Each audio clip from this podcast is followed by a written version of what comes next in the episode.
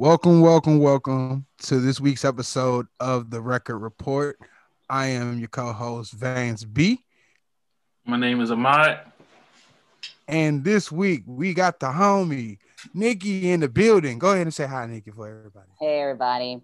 Glad I'll be on here. And this week, we are reviewing Busta Rhymes' Extinction Level Event. The first one, not the second one. Yeah. As a shorty... playing in the front yard of the crib, fell down and I bumped my head. Somebody helped me up and asked me if I bumped my head. I said, yeah. So then they said, oh, so that means you're going you're going to switch it on them. I said, yeah, flip mode. Flip mode is the greatest. You know, and as a shorty, I was always told that if I ain't going to be part of the greatest, I got to be the greatest myself. Come on, come on, yeah, come on. Yeah, nigga, what? What a surprise. Give you something, make a nigga close both of your eyes. All my niggas getting money capitalized. Die, little small guy, we on the rise. Everything a nigga touch, platinumized. Full of your grip, you know we coming all on supplies. Got a big gun and I'ma show you the size. You fuck with any of my flip mode family ties. Me and my niggas be coming through, stroking you out. Killing off any and everything you talking about. See you in the club, now we walking you out. Should've thought twice before you went and open your mouth. Yo, anyway we stay keeping it moving. Fucking with the wrong nigga, hope you know what you're doing. Now blame me, all the same niggas is lame. It's not a game, nigga name still split in your brain. Now niggas had enough? Give me some more.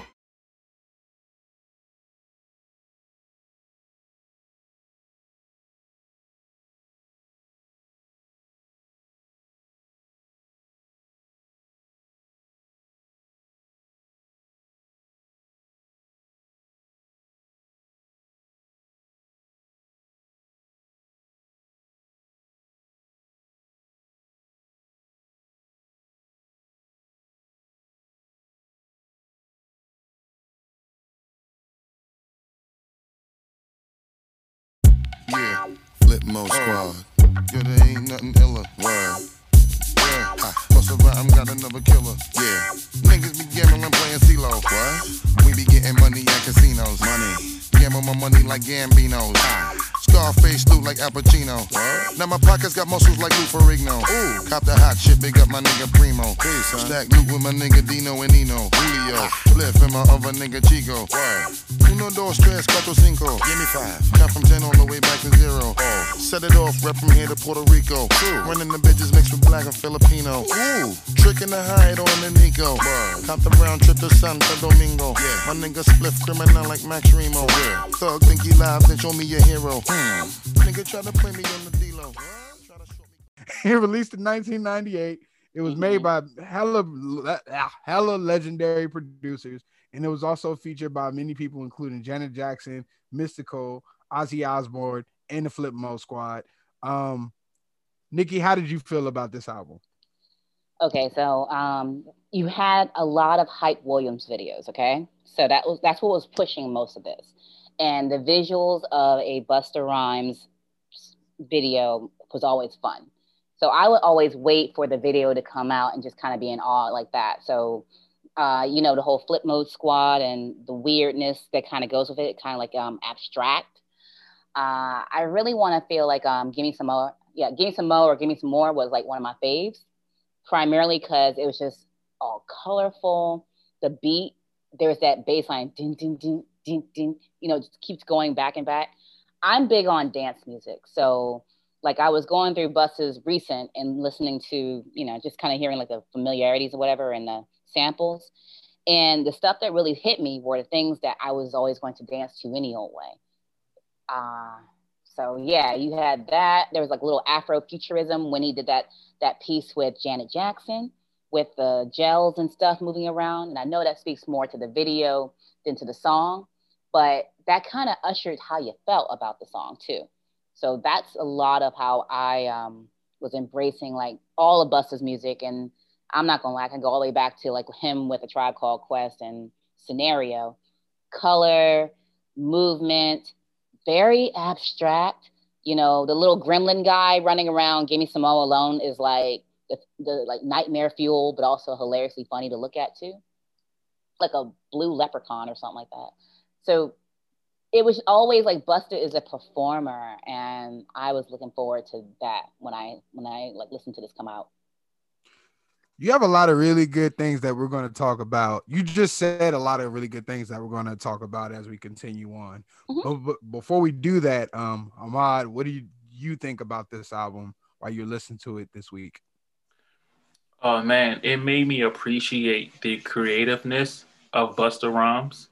Um, and when you listen to other other albums from that um, early, that late nineties, ninety-six, ninety-seven, ninety-eight, even to the two thousands, it is very different than everything else that everybody else was putting out. I mean, sonically, uh, lyrically, the way that he was always using different and very inventive and innovative flows on every song. It's kind of as if he brought like his own like vibe to every song, like his own intentionality to be different on every song, but it still would fit into the overall cohesion of the album. Mm-hmm. It was a lot of fun to just like go back and watch some of the videos, kind of like what Nikki was saying, and relive some of the creativity. And honestly, thinking about like how he just had an album release and how it wasn't as impactful as it was twenty, thirty years ago, but it still had an impact. It still resonated with a lot of people. And it's amazing to see that thirty years later, Busta Rhymes still has a presence in hip hop as an elder, as an icon. And um, I, I had a lot of fun going back visiting this album. Yeah. One thing that you can see is that he has like a lot of consistency, like when it comes to both his career as well as his album. Um, I think as we continue, we're going to talk about that. Um, I wanted to put my joint last because I had a personal kind of connection to Uh, a lot of the singles from this album, but not necessarily the album itself. Um, one of the reasons why I chose this was just due to the fact that like the visuals were already crazy. Um, mm-hmm. But when I actually took the time to go back to, you know, the album that kind of had some of some of it, I'm not going to say most of his biggest hits, but some of his biggest hits in his, you know, his earlier solo career, um, you could kind of see how he was kind of manifesting himself into, you know, one of, you know, rap's premier artists at the time. Um, and you could kind of see how that carried on into the two thousands. But this was kind of like the album that really took it to another level, especially with the hits that, you know, it had, which is why I chose this album. And then also, I knew Nikki really banged with Busta. And also, she was, uh, you went to, you were in high school, but you also went, or, you know, went to college around this is my entire time, right? College time right here. Okay. I was telling Ahmad this earlier before we started recording, is that when you look at that block of like, you know, what's my first love, my second love, and it was always like the one, the ninety-seven through two thousand, which is frankly my entire college time. So you had uh, Disaster Strikes in ninety-seven, right? With all the heavy bass lines on it. And then you went to, um, you know, straight into this one in ninety-eight. And then you had Genesis with the whole Pasta Cavassier in it and Break Your Neck. So that's my entire college career. And then when I, um, you know, went online and pledged and, um, you know, crossed for Delta, Pasta Cavassier was actually part of my process. So mm. these are songs that were stuck with me. And I even have like a really corny, yeah, it sits with me story about um, break, no, not Break Your Neck, um, about um, Give Me Some More. Mm-hmm. When I was teaching about three years ago over in um, Chevrolet with the STEM kids, I remember, okay. yeah, well, I'm wait, not allowed wait, to tell you the story? Yeah, yeah, hold it, hold it, hold it for now, hold it for now. Okay. We gotta get into uh, the songs. But with that being said, give us yeah. your first song, because is it gonna be Give Me Some More? It probably is. Um, yeah, it definitely is. It's Give Me Some More, yeah. Even though we getting money, you can give me some more. Cars in the big crib, give me some more. Everybody's red love, give me some more. If you want it, let me hear you say it, give me some more. Yo, yo, live nigga shit, know what I mean? And represent why we getting money and reign supreme. Hope y'all niggas don't be coming through full steam. Can't see me, better turn on your high beam. All my niggas while I'm making the siren. Flip mode, we go with niggas from my team. Never should you ever try to fuck with my cream. An O D when my shit get all in your bloodstream. Every time we be ripping and be blowing it down, blowing you all fucking with the hottest niggas around. Fuckers with me and my people run through your town, holding it down, kicking the wild nigga, give me my crown. Hey, all my people need to come and surround. A nigga be hitting so much I make you fall on the ground. And it's just that dun, dun, dun, dun, dun, dun, dun, dun, dun, dun, dun, like that that repeating, um, you know, that bass going. There's just something about it. And then, of course, the visuals that came along with it were just so, like, trippy. And you didn't have to be high or on something to really just be sitting there, like, cracking up, like, they're dumb with this. This is crazy. And, um, again, I'm a big fan of the little goblin leprechaun thing that he has running around the whole video, chasing the lady with the big old outfit on. So my awkward yet funny story about this is, like, when I finally felt old for the first time in a long time, was uh, my students. I taught um, adorable tweens and teens at a STEM program. And you know how Gimme Simone starts with that little, like that violin going, like it's like a creepy music. It's very in, in, in, in, in. Yeah, so absolutely. It was the lunch period, and I'm walking through the hallway, and I'm hearing, din, din, din, din, din, din, din. I'm like, okay, this is creepy. And I peek in one of the rooms, and my students are sitting in there, you know, they are like geeking out to this. Like they're listening to Gimme Some More. It's a Busta. This is three years ago. They were a good twelve, thirteen, fourteen, fifteen, sixteen. So I'm like, looking at them like, okay, um, what do y'all know about Busta? Like, Miss Mayo, Flip Mode's the greatest. I'm like, I'm done. I'm done. I'm done with these kids right now. No way. No way. But they followed it up with, one little girl said, yeah, this is a total classic. I'm like, oh, God. I was like, on one hand, I'm so proud of you. On the other hand, ouch, kid, damn. Damn, boo. But yeah, she, when she said Flip Mode's the greatest, I'm like, this little, oh my God. Because I felt like I was already in a video walking through the hallway and you just hear this really creepy violin strings going. And you're like, mm. okay, what, what's going on in here?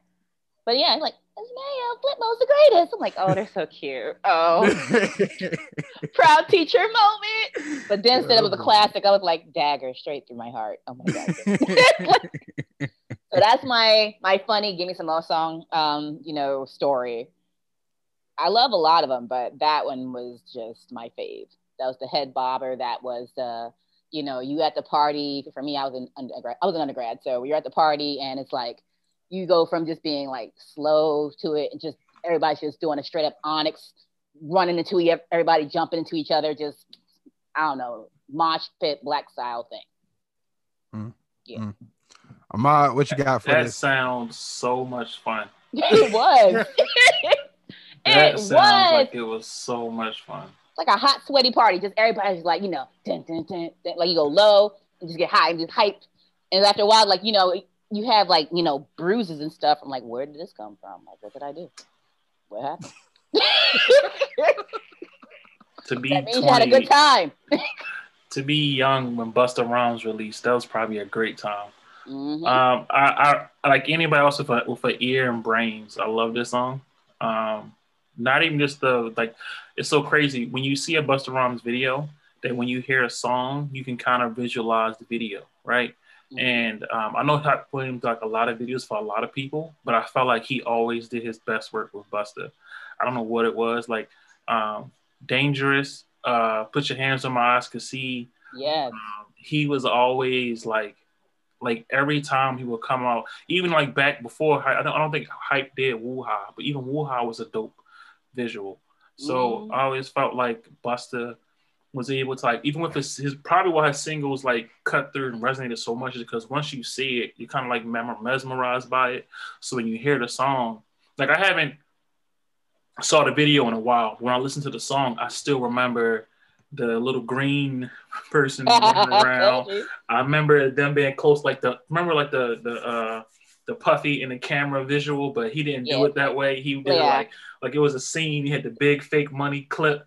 Yeah. Um, it was just really crazy and really like, and they just, they're different from everybody else. And that was kind of like symbiotic of what Busta has done with his music over the years. And it was always like different. And um, I'll always appreciate it. Um, I think it was a great single probably for him. I wasn't around to enjoy it as much as I probably wanted to because I was only eight years old. But uh, looking back on it, like just the song, like there was nothing of substance that stood out in the verse that made me like sit down and resonate and want to change my life. But I do think it's perfectly good for Busta. One thing that did really stick out to me though was um, the fact that he used D J Scratch, who he used a lot in his previous albums. And I feel like songs like this kind of show that there was a good chemistry with Scratch. So even though, it, even as Busta has progressed throughout his career and he had more of a, a Soul Quarians-esque Uh, approach to music, probably it was still energy, but he still had like um, you know, a lot of Jay Dilla beats on his first two albums, some some Q-Tip beats on his first two albums. This was this album was more so of him stepping out and kind of embracing the sound of New York that was kind of changing a little bit. He had Swiss Beats more on here. He had Knots on here a little bit more. It was coming, it was a little bit, not saying that he was giving us common raps on the first two albums, but the sound was like a uh, Busta Rhymes version of like the Soul Quarians from the uh, from the uh, ninety-six, ninety-seven time. Mm-hmm. So it was really fun to see him do that distinction and change, but still keep it in Busta's pocket. Mm-hmm.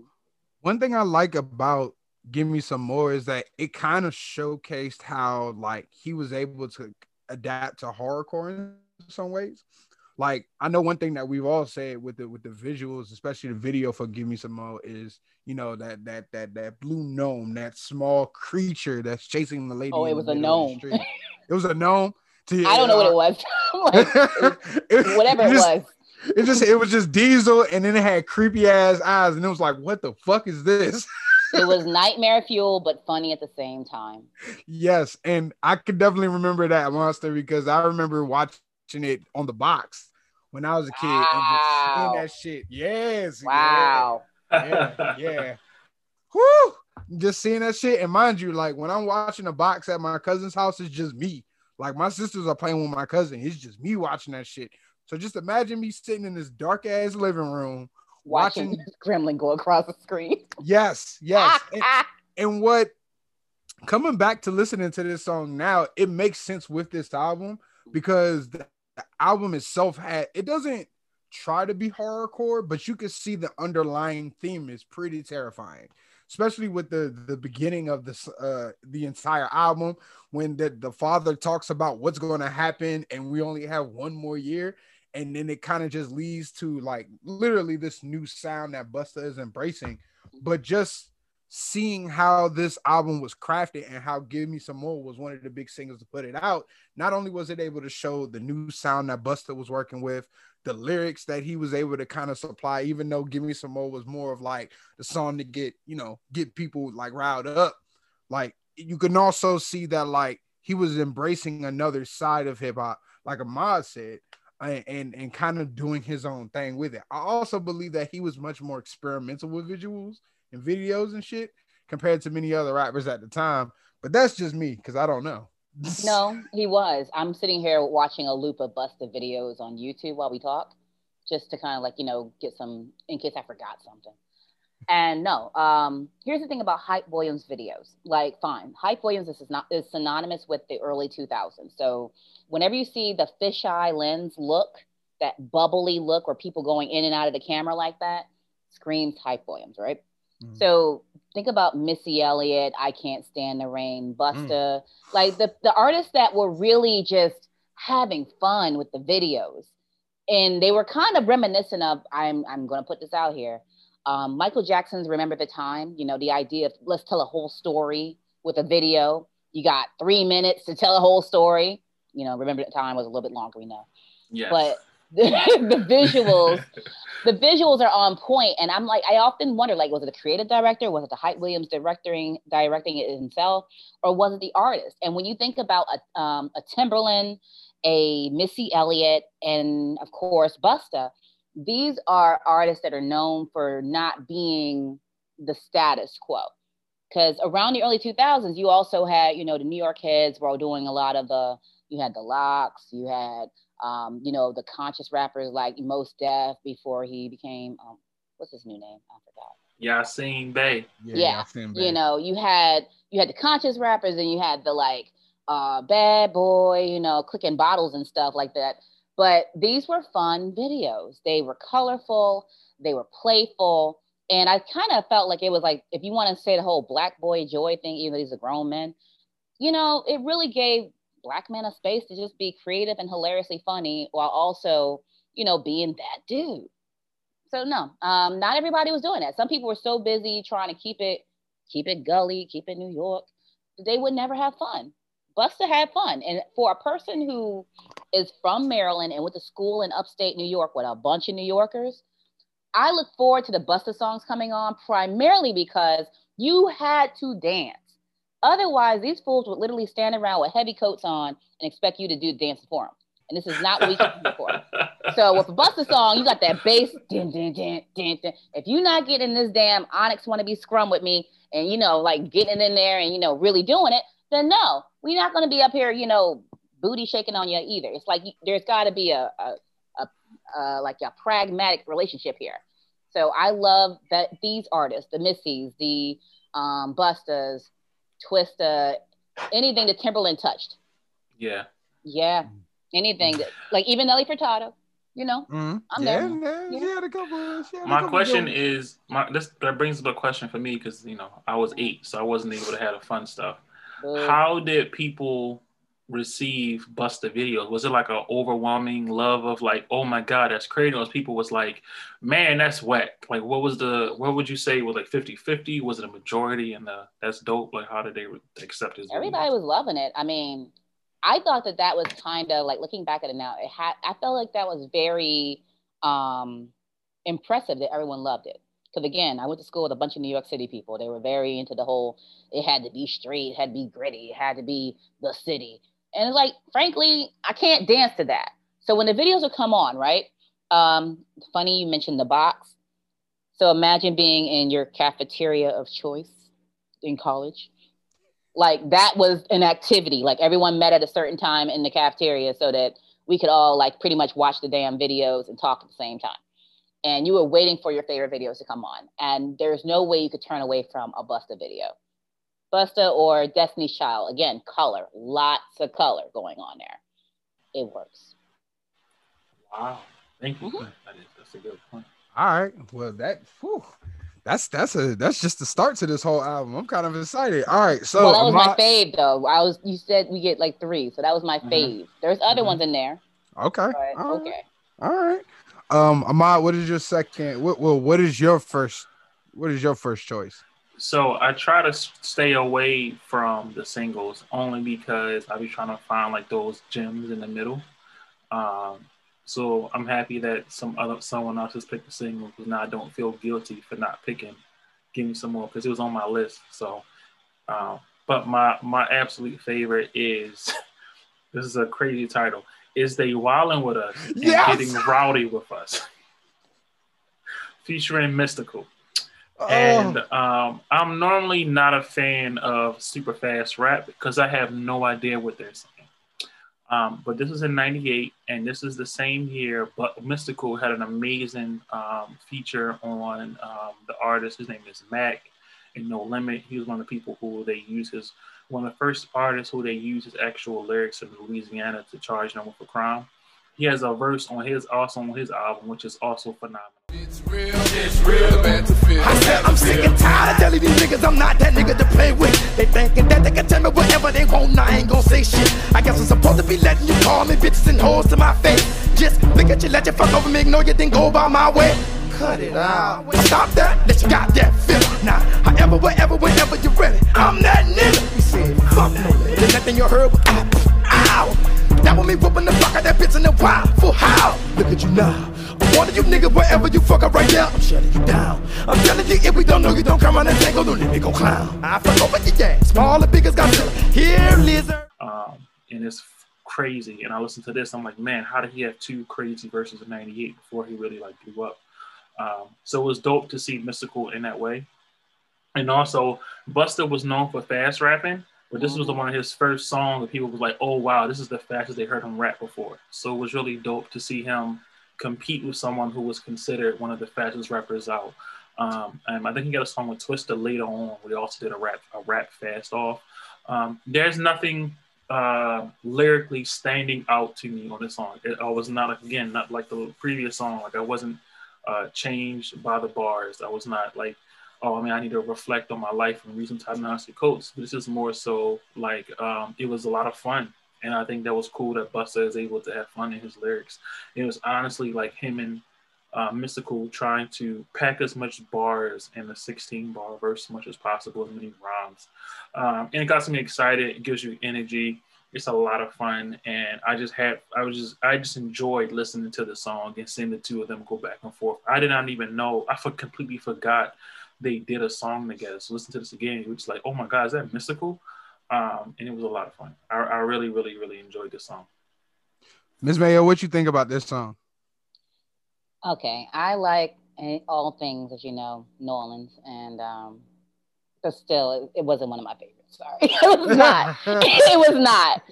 I, I do. I um, you know, Mystikal, Mystikal is a little um, problematic at times. One hundred percent. Absolutely. One hundred percent.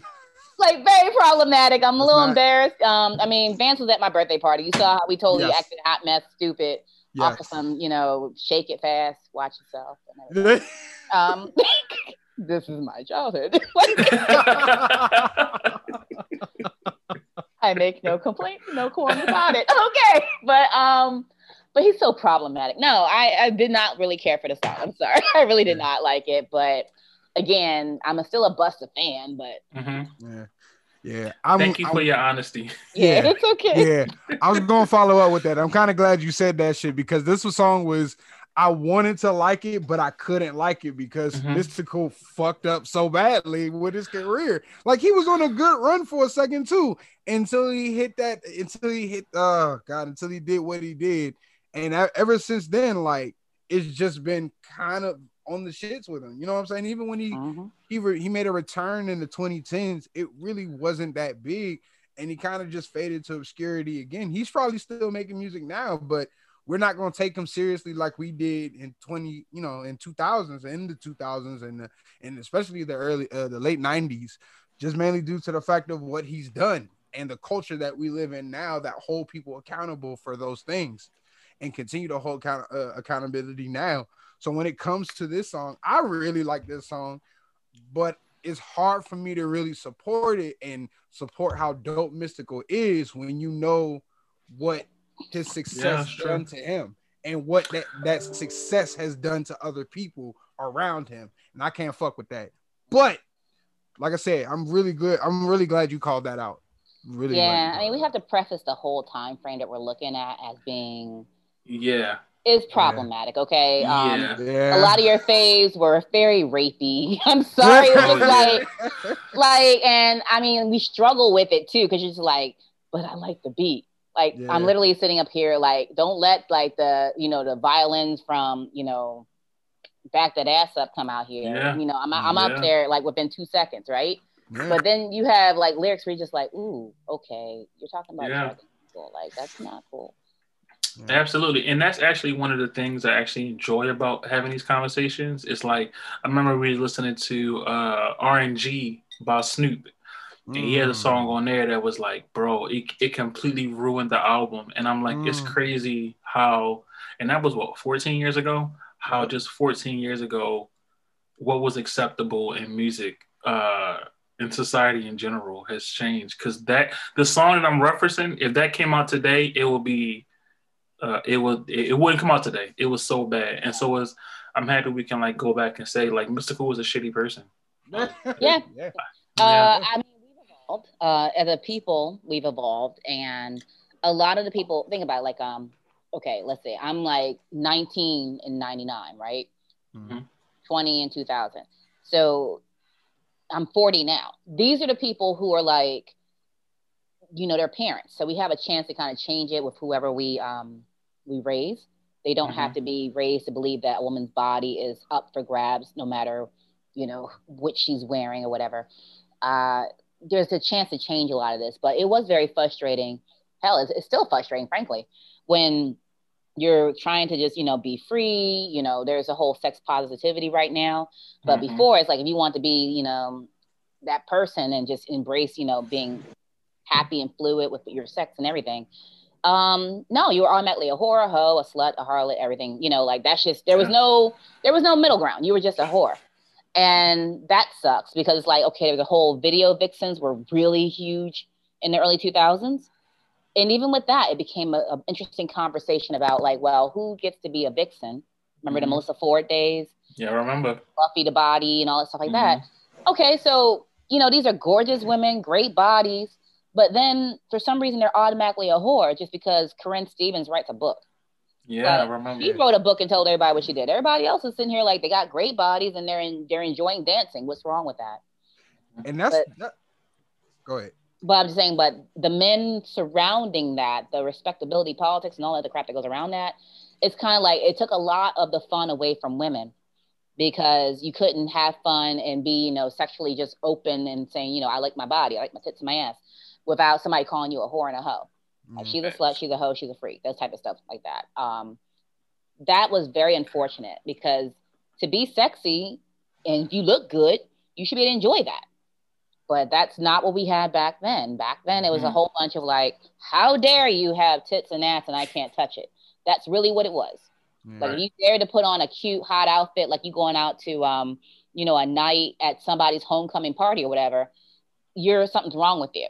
Mm-hmm. Mm-hmm. So I'm That's glad that a lot has changed, but I'm just kind of saddened that, you know, it, it it dampened a lot of the fun. Yeah. Yeah, because keep in, keep in mind, I'm like, I've made jokes about this a lot talking to Vance. Like, I have, um, most of the outfits I was rocking, you know, running around to these little Busta songs, and hell, Ludacris is on my screen now too. Trust. It was like wearing a napkin with some damn strings on the back of it or something like that, okay? Like, I was out here living my best damn life. You couldn't tell me shit, pleather pants, and the little, the little, um, every had the boot cuts on and everything like that. Like, we were having fun, and it was all fun until somebody said, y'all bitches, y'all whores, y'all. I'm like, like, damn, you're like, no fun. What the hell? Can't even enjoy it no more. Like, damn. I'm sorry. Like, yeah, like, I was having a good time. There are many, many nights where I'm like, on, I was on U Street one second, next, I'm like, where are we? You know, you're having good old fun. Right. But then, you know, you had men that were really berating you for enjoying yourself in their absence, and it's like, okay, come on, you know. Uh, I wow. love the evolution that has happened right now. Um, I will say for Busta, and I didn't meet him once, by the way, that wow. it's really dope that I never found myself offended by any of his music or lyrics. Hmm. Like, I can't point to anything there. I was like, ooh, yeah. Oh, oh. Like, you'd have to go digging and tell me, like, what about this lyric? Otherwise, I'm like, I, I heard slamming beats, feel good. The visuals were dope, because when you're in a, in a nightclub, up on those uh, monitors and stuff, and they're like mixing and it mixes through, and like, it was always like a whole experience. And I've never popped a pill at a club, and I've always felt like I was in a euphoric state, just because you were in this place where you were dancing, mm-hmm. the vibe was right, sweat was everywhere, on the walls, on you, everything, and just having a good old time. Yeah. Yeah, my hair was one thing. yeah. One thing that he said in a recent uh, interview, Um, which was like, I've it, it never clicked for me until he said it. He was like, you know, both of my parents immigrated immigrated from Jamaica, and I grew up listening to uh, dance hall and seeing like the, the the dance hall battles, and he would always see like the, how they perform and kind of the theatrics they would bring to their performances and the energy. And he said that always um, inspired him and tried to emulate in some way, in a hip hop way.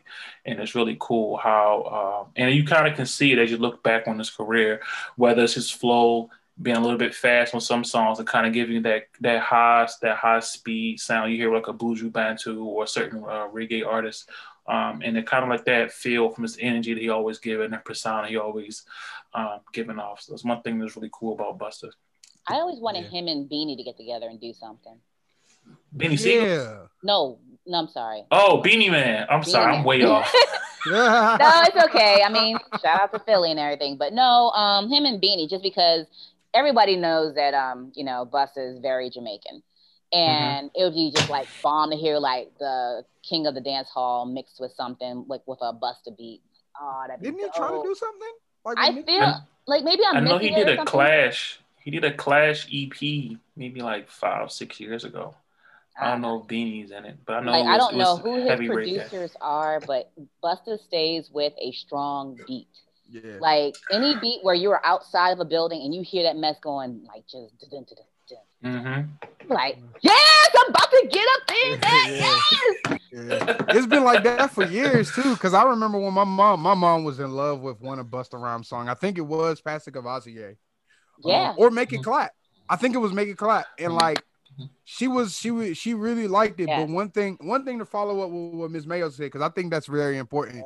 Um, to to what you said earlier about what like people think, y'all still had the power then. You know what I'm saying? It like. I think um, now we're finally recognizing that that the, the future is fem- is woman is women, and like at the time we we were unfortunately we didn't know those things, and it, and it was shitty because like we were we kind of messed up and like we kind of didn't realize the potential at the time because we just saw one thing, you know, like us as dudes, you know what I'm saying? Because I had like older men that were dating around the time they were schooling me, and some of the shit they said didn't make sense. Yeah. Even as a kid, I was like, that don't sound right. I'm not doing that shit.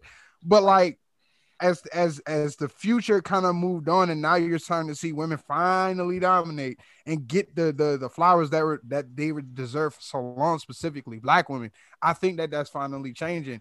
And to match up with this Busta, this whole uh this this Busta album, Busta was really good at making love songs, and that's one thing I did respect for him. Like, he was able to do this with Janet Jackson, mm-hmm. and then he was able to do uh "Baby Mariah. Give It to Me" with Mariah Carey. That's the one I got on now. Hits. Like, the, the beats were right. Um, it felt sultry. And let's be straight. Like, you know, when you think about, okay, well, how's the night back when we could go out and hang out with friends and stuff? What's the song that got you, like, to, like, hold somebody and grind up on them or something like that? And that was probably one of them. Yeah. Like, Busta was good with that. And he wasn't skimpy on the dark-skinned chicks in his video either. So Yep. Big facts. Yep, I'm big like... Facts. Big I had facts. Enough reasons to like Busta. I'm like, you know, um, you know, he had a a variety, but mm-hmm. he had a variety at a time when folks were just on some weird beige thing going on, where if you, they were really on a paper bag tip situation going on here. That's right. Yeah. And um, that's why, like, after Melissa Ford and Buffy the Body, I'm I'm I'm really struggling to find like a dark skinned video vixen. Mm. And I used to work at B E T, so um, the running joke is, you know, the uncut videos, like, who made it on the uncut? And I'm like, okay, I ain't gonna lie. For for once, I will say that y'all can leave dark-skinned chicks out of this one. Have fun. like, like, we don't need to be in tip drill. Nobody needs to, like, take a credit card down the, you know, we're no. good. We're good. No. Y'all can y'all can have the light-skinned people. Y'all can have that. Nah. Oh, my it's, God. It's, that's hilarious. It's the oh truth, God. Though. It's like, that was the one time you're like, you know what? Y'all can leave us out. We're okay. I'm all I right. I was so offended, but I couldn't look away. Like, I'm like, uh, oh, you were oh, yeah, yeah, whatever. Working at hey. B E T in the late nineties, early two thousands was hilarious because I had access to the video library all the time. And again, like, if I didn't have cable for a long time, the video library, like, I can pick out whatever video I want. I can watch whatever video I want as long as I get my work done.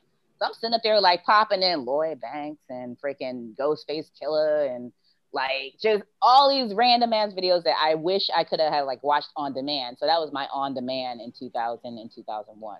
Oh, my God, that sounds fun. It was fun. I remember Chrisette Michelle came down there looking for her song. She had uh, she did that whole song, Young, Sad, and Blue, I remember. I'm pretty sure that was her. If it wasn't her, then it was some other D C. Is Chrisette Michelle from here? I think. I, think I don't know. It's a good question. I think she went to college out here. Okay, like, somebody did a song like "Young, Sad, and Blue," and she was on Teen Summit, and I thought it was Chrisette Michelle. I might be wrong. I apologize if I'm wrong, but um, it was just interesting to, like, watch people coming like, "Can I see my video?" Trying to, like, you know, pop a collar. Yeah. Sure. Yeah. I'm I'm looking at that up now. So uh, yeah. moving on to the next song, I'm going to say. Then you choose. You already chose one of them. All right. So the next two of them, actually, the song I'm going to choose though is "Everybody Rise."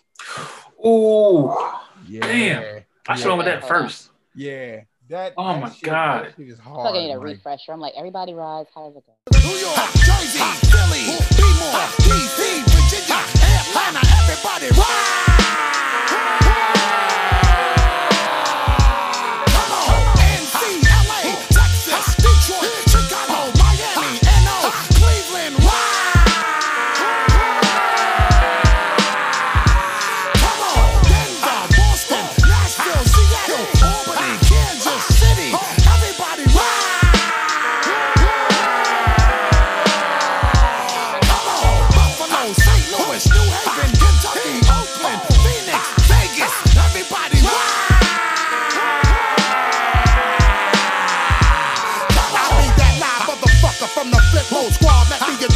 Shit properly and hit you real hard. Then we effect with hard shit that sounds so beautiful. Right now, couldn't find a better time more suitable to send out a signal and round up all my niggas recruitable. Type of niggas to torture your ass, stick some shit in your cuticle. Wait a minute, let me talk to all my niggas at hand. I'ma hit all of my niggas, y'all just follow the plan.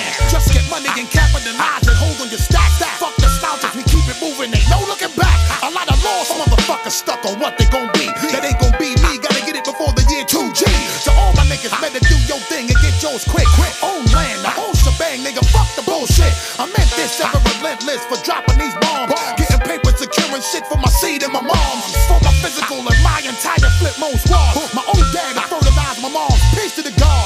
Hold it down for live niggas in the name of hip hop. Offered another path for niggas that made the struggle and stop. Fuck that, I'm here to fight for mine and that be your ass. If you want the government, try to do away with my cash. So that is the second song off of the project. And the, like I said, the the, the the the the project started out so crazy because like it's this little girl asking what, what you know what's going to happen in the next years to come, and then all of a sudden her dad just lays some dark shit on her the entire time, and it just gets darker every single second that you're listening, and then it gets to the end, and then it gets to Busta, and as soon as you get to the end of that intro, all of a sudden you just hear like the beat for Everybody Rise. And I think this was a strong introduction to an album, like just to end it off with that. And also it goes back to what we said before about like Busta's like, like, like, like ear for beats and stuff like that. Like this was a very New York sounding song,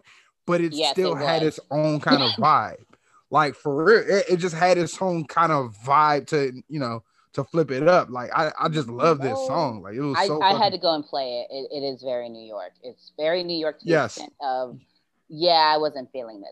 Like I no, I wasn't feeling it because again, let me again paint the picture of where I was here. Yes. I want to dance. I do not want to stand and bob my head every time this like that's literally what they would do. Y'all should know, about like, right. I'm gonna preface this with everything that I like is normally because of how you can dance to it, right? So with this one, all I see is like the New York heads like boom, boom, boom, boom, and that's it. I'm like, uh-uh, that's not going to work, sirs. No, no. So no, they had a little shout out in the beginning. That's kind of cute. Mm. No, um, he always sounds like he's like yelling at you too. ah! Ah! He does. He does. I I love this song. Um, it's funny you say that because I felt like it was Busta making a New York song, and I felt like he don't have many New York songs at the time. Um, I'm trying to think. I don't think he had many. Um, he had a couple like Flip Mode, Meet Def Squad songs, but this is a song that actually I think felt like New York, and I think that was a switch from his previous uh, three albums, two albums. Um, it felt like what you would have heard on the radio, which is kind of new to Busta, but probably it wasn't like, it was like a street song. I know I heard this on freestyles before as a kid. I, this is actually the sample that Snoop Dogg reused for Boss's Life. That's what I kept remembering where I heard it from, living that with Nate Dogg. Um, I actually love that song as well. Um, and I think it just, it felt like what I would want to hear from a, a nineties New York rapper. Um, it was just cre- creative in his own way. I love the Little City shout out. I've always been a sucker for that. And he said Baltimore, and we would never get pressed no more. So the fact that he said Baltimore made me feel real happy. Um, yeah, just and it was, it was, ah. right. And then he gave us the Rise. He gave us all of that. Um, and I don't know, like I really, really like this song. I love the beat. Um, it's just fun. It's a great opening to get you like everybody rise, get excited for the album. This is Busta giving you that Busta energy. You know, I'm gonna come in with the next hour and a half full of music, which is crazy to think about. I feel like if he had a concert, it needs to start with that. Like, yeah. you know, as you're waiting for somebody to show up on the damn stage. Dun, dun, dun, dun, dun, yeah, like I can dun, I can totally feel like people like, yeah, yeah, it's gonna happen, it's gonna happen. Beyond Look. that, no. like I'm good, I'm good, but no. I love Beyond that. that no. Beyond that, for me, for me, for me, no. But it, it is a fun song. It's just like, okay, I'm just, I'm just so anti. You gotta understand, these guys would not even take the coats off. They sit in these heavy ass coats. No, think about it. I went and got cute with my little cute, like little, like you know, cheesecloth outfit on and whatever. These fools got on coats. And jerseys, oversized jerseys at that, oversized jeans at that, and some some Tims. And I'm like, so make it make sense. I'm just like, somebody put effort into how they look today, and it's not these guys right here. And all they want to do is just nod their head. Yeah. I'm like, no, no, no, no. Because, I mean, my whole back is exposed too. So it's just kind of like weird. Like, you're not dancing. you not dress dress. In their mind, they were dressed, bless their hearts. But, you know, it's like, okay, you got on an oversized jersey and some oversized jeans, and like, I'm just, you know, dressed to play a sport. They were, they, they were dressed like the town. They was ready. They was that's ready. It's like that's apparently club attire. I'm like, okay. Wait, and, wait, and Amon, would you go to the club with a jersey? If it's nineteen ninety-eight, nineteen ninety-seven, absolutely. Like, you know, it was like Nellyville up in that piece after a while. Oh my gosh. All right, do we have anything else for everybody? Rise, like, oh, I gotta also say the ending was also dope. The way that they kind of flipped it and looped mm-hmm. the dun dun dun to to to kind of end it out. I also thought that was dope, and I also thought that like it was the second part of the intro or the or the beginning chapters of the album that was really good, because the follow up for that was um. Where We Are About to Take It, and that shit was a good follow-up as well. But um yeah yeah yeah like it's good to see like different per, per, you know perspectives when it comes to this song, because you do see that like for you know many hip-hop heads, you know that shit hits, but then also it doesn't get people dancing in the club, which I can definitely agree with. I would not play this in the club as a D J, because it would just be like, all right, this is cool, but nigga, why are you playing this? I'm trying to dance. Can't dance to that? Nah, nah, nah. Like, no, you cannot. I'll say this. It it really depends. You could play this depending on what type of audience you're around. So, like, if I was to D J at A three C, I would definitely play this. A lot of people know about Busta Rhymes because, you know, they already at A three C because it's more hip-hop related. Like, you know, it's kind of like the summer camp for hip-hop. But I ain't about to play this shit at Layla Lounge. At twelve o'clock in the middle of like the main loop that you're supposed to play all the big hits, unless you got something to match up with that, especially with the B P M. The B P M is very weird, so it's like you better find something that could kind of match up with that. And so, it's not nah, nah, it's not a club song. It, it, it really is a boom, boom, boom, boom. Like that's all you can keep doing is that the whole time, and after a while you're like, yep. So. Sounds gonna go. Change anytime soon. Yeah. Like, this sucks. I was just like, I really, um, I had my little spot or whatever. Um, during like we had several different venues for parties at college, and I, I had a rule that I always had to be over the crowd because I'm short, and being over the crowd was safe because between like, um. You know, again, I throw out Onyx because we're coming off the Onyx tip. Onyx was not playing when I was in college. We're coming off of that stuff, but people were still doing that slam, gonna tear it up, like that type of jumping and beating each other up in the in the in the group thing. So you can imagine at five feet tall, I'm kind of getting lost in the mix on that. So I decided to just let me just take myself out of this situation before I hurt myself, because I got hit many times. And then you had the um, obligatory Atomic Dog Q Stroll situation. And again, I was a casualty too many times. So I just learned that maybe the best place for me to take my little princess behind is up, you know, higher, so that when people start doing the little pseudo mosh pit thing, I can just watch it. Well, oh, I, that way. I can't imagine hearing Slam Onyx when it came out in the club. Oh my Lord. Well, I, I didn't either. I think it was like, that was like pre Moesha, so I didn't get club either. Okay, um, that was rough. But I just remember like they would play it and like you know like throwback, and they would play it, and then folks would just like straight wanted like it, it was black people moshing, and it was hilarious. But if you're short, people don't see you. Nope. So nope. It's best that you move yourself away from the danger, and that's exactly what. I did. That is exactly what I did. I removed myself from the danger. But, um, yeah. you know, the songs where it's just like guys sitting around bobbing their heads, and they might put the arm out, but it's pretty much guys sitting around bobbing their heads. I'm like, this is uh, boring. Nikki, what's your, uh, what's your next one? I'm interested. My now I want to know where you're going to go with it. Yeah, yeah my next one to slow things down, um, it, it was a touch between two and three, so... I'm going to go with the slower one, and then my number three will be the fast one again. So the number two one will be, um, what's it going to be? Okay. Mm. Yeah. And again, um, the, the, okay. The song is fun. I don't know. I couldn't identify some of the instruments being used, but the song is fun. And I just kind of got this whole, like, the futuristic vibe, because that's when everything looked cellophane and, and aluminum foil. And this is how we envisioned the future to be. Like, twenty twenty was going to be everybody wearing plastic or pleather or something, apparently. So that video alone with Janet Jackson, dope. Those looks, great. Um, him kind of like singing, or I'm sorry, him rapping to this chick, Janet Jackson, of course, but you know, it's kind of like, all right, a little sexiness here. So it kind of gave you a chance to slow things down, and some dude all up in your face, you know, between that and the damn Ying Yang Twins and the Whisper song. These are the songs that people will like try to really push up on you with, right? But what's it going to be? That was really dope though. So I'm a big fan.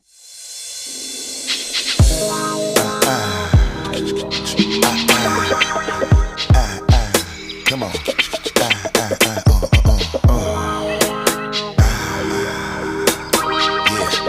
Busta Rhymes, Janet Jackson, here we go. One time, baby, just tell me just how you feel. We living it and just giving it to you real, baby, come on. Every time we crossing the borderline, we giving it to you, making you feel fine. Turn the heat up, better believe we gon' shine. Make your body whine, baby, the pleasure is all mine. To my people, who you regulating the dance floor. Better step to your business and handle yours, how we do it. Making your people just wanna bounce and get busy, because you know that we always a hit you off. What you say? You're wondering why you feeling the force. And don't you worry, cause you'll be ready to floss. More heat, cause I always a put you on. And blow the spot to the very second I'm gone. Get your groove on. Now that you're tired, I hope your body be cooping, because we're keeping you moving. That's what we're doing, and you know we're gonna. We're gonna, yeah, yeah. Gonna make your body wet. Yeah, yeah. Make your body go scream out. Yeah, yeah. Uh, uh. Make it think of naughty things. All me on you. Yeah. What it's gonna be? Uh, uh, uh. Was this Janet Jackson's first hip-hop featurette single of the nineties, of like this version of hip-hop? I'm not talking like like huh. the Nation-esque stuff she was, I'm talking more like hip-hop like this. I, I, I was trying to it's think of one. It's hard because, think about it, they, um, the Nutty Professor was around that time, mm. and I figured she was doing collaboration. I feel like she did a collaboration with somebody that had like a rap in it somewhere. Yeah, I was trying to think of another song, another song that she did with like a rapper during this time, like the nineties time. I know she did something with, well, she did, she did Q-Tip. Some song with M C Lyte.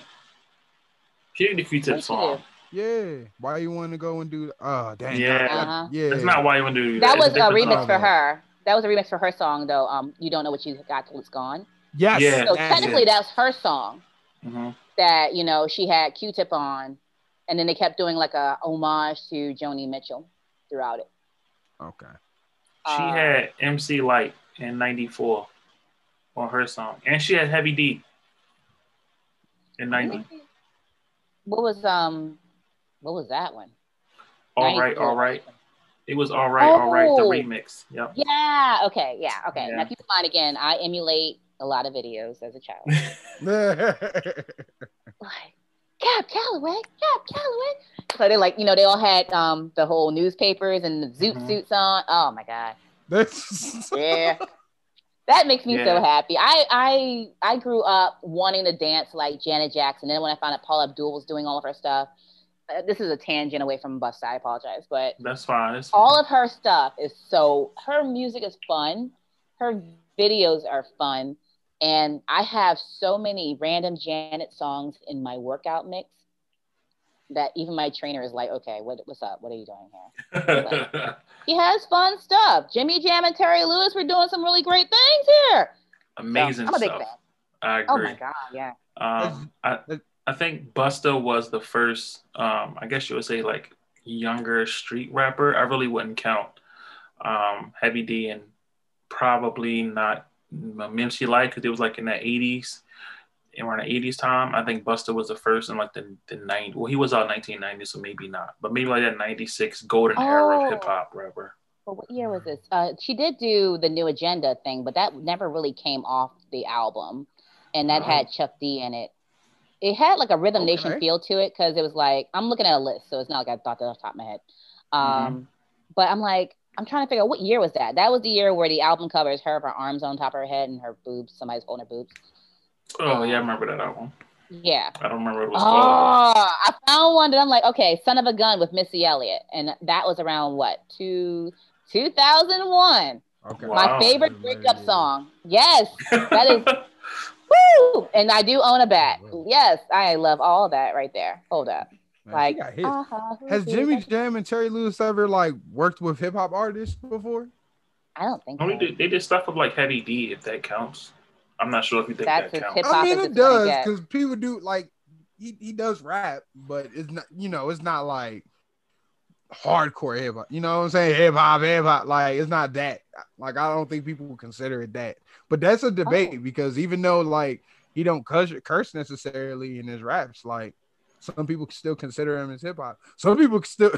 Some people he was kind of like the Fresh Prince. He was kind of like yeah, you know, bubblegum. He was. Yeah, yeah. He was easy, palatable, bubblegumish. Um, I, you know, I kind of like lop him in with people who were welcome on uh, A Different World as guest stars. Mm-hmm. Yeah. Facts. Uh, now, can I play the devil's advocate? What? To this song? No, no, no, no, no, no, no. Just oh. well, well, in relations to rappers like that, uh, mm-hmm. do y'all think Hammer is a rapper? Yeah, of course.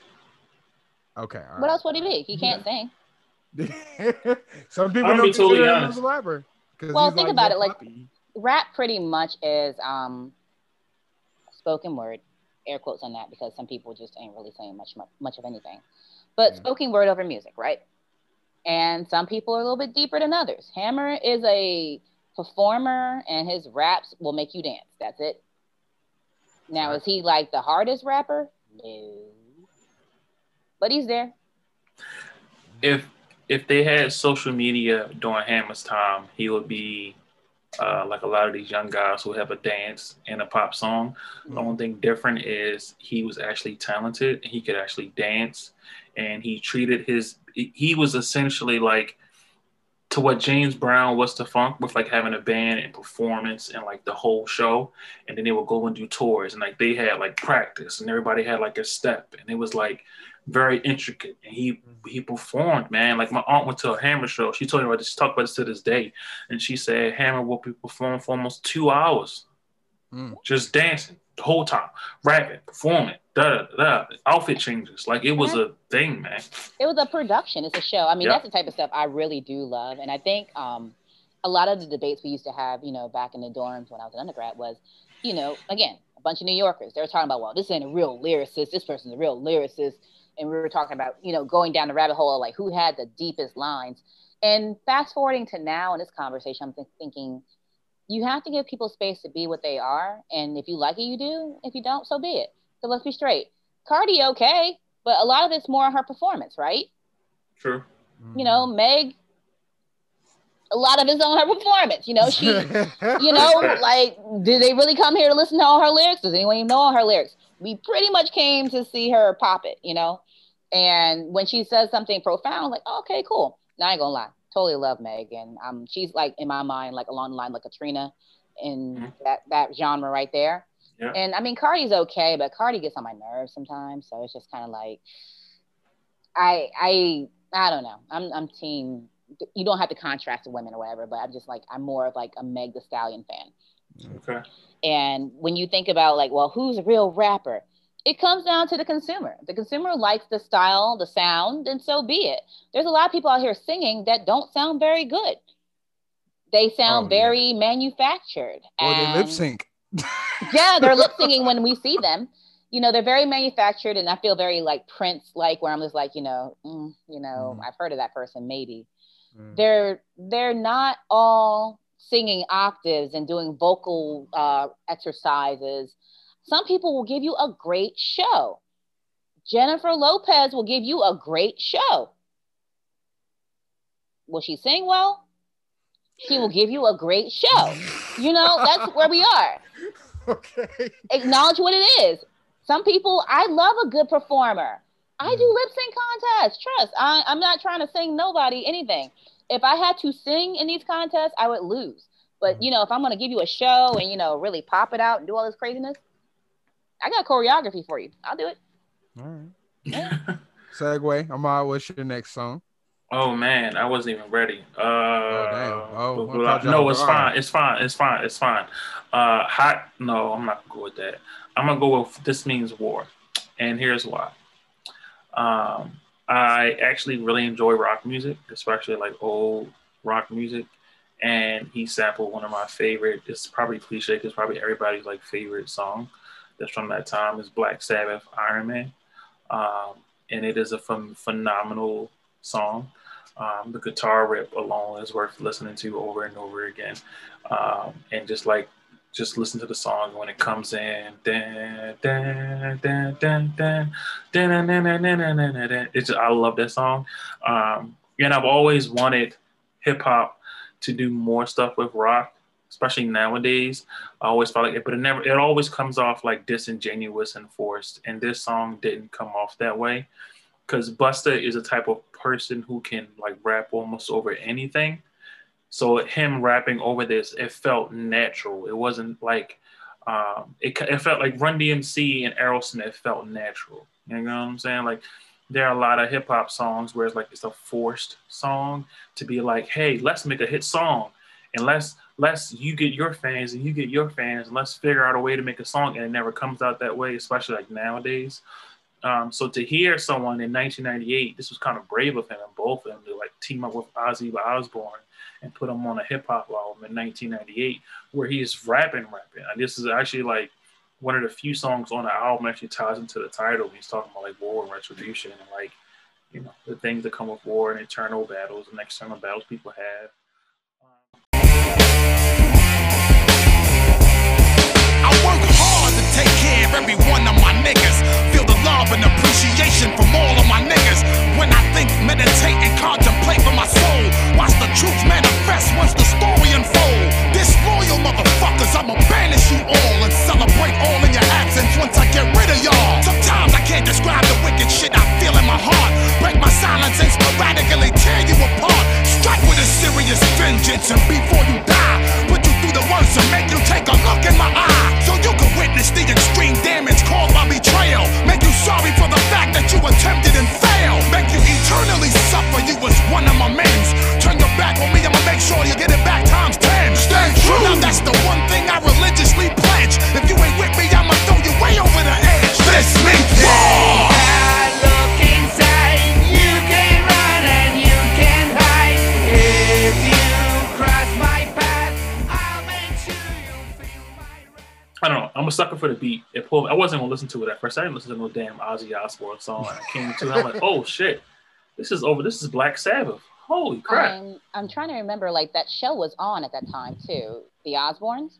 It was in ninety-eight? I, yeah, I feel like it was. I'm trying to look it up now, because if that was the case, then that was a good marketing move as well. Mm. Because um, that was, like, rea- early reality television, right? Yes. Like, Ozzy. It's the yeah, Osbournes. It might have been in ninety-eight. Oh, my God. I never even oh, thought about that. Oh, it was two thousand two. That. They did. Oh, two thousand two. Oh, oh then never mind. Young. Okay, it didn't. Yeah. Not, okay. Yeah. So this is though. when he was still out there biting, biting, biting you know, uh, bat heads off yeah. or bird heads off or something. Yeah, he was still in that process, yeah. yeah. It's kind of nah, cool nah, that Bust, nah. Busta's main... Busta's main, like, features were Ozzy Osbourne and Janet Jackson, which is like... Um, Uh, a flip from what he, it kind of sucks because in Anarchy he kind of strayed away from this. He didn't have stuff like this. Mm-hmm. Um, like like he had more like, unfortunately, more like New York rap. So he had like Jay-Z songs and D M X songs and shit like that. So and, and I don't know. I kind of wish he stuck in the creativity box and tried out more experimental stuff like this. I mean, even if it fails, just the fact that he constantly tried out shit like this would be really cool. Yeah. Yeah. I like this song. This this song was definitely hard. I was playing uh when I was listening to this album, I was playing a lot of N B A Jam, so it kind of took me back to those days and shit. Uh, but when I did hear this, like it it it was definitely something to get your energy like right up right before the album ended. It kind of sucked that the album ended right after this because you wanted more. But I think you gotta imagine the you know at the time. Either listening to this on cassette or C D and just going right back into the first the first track and you just wanted more after that. And like I really fu- I really fucked with this song. Like it wasn't on my top three, but it was definitely one that I was considering.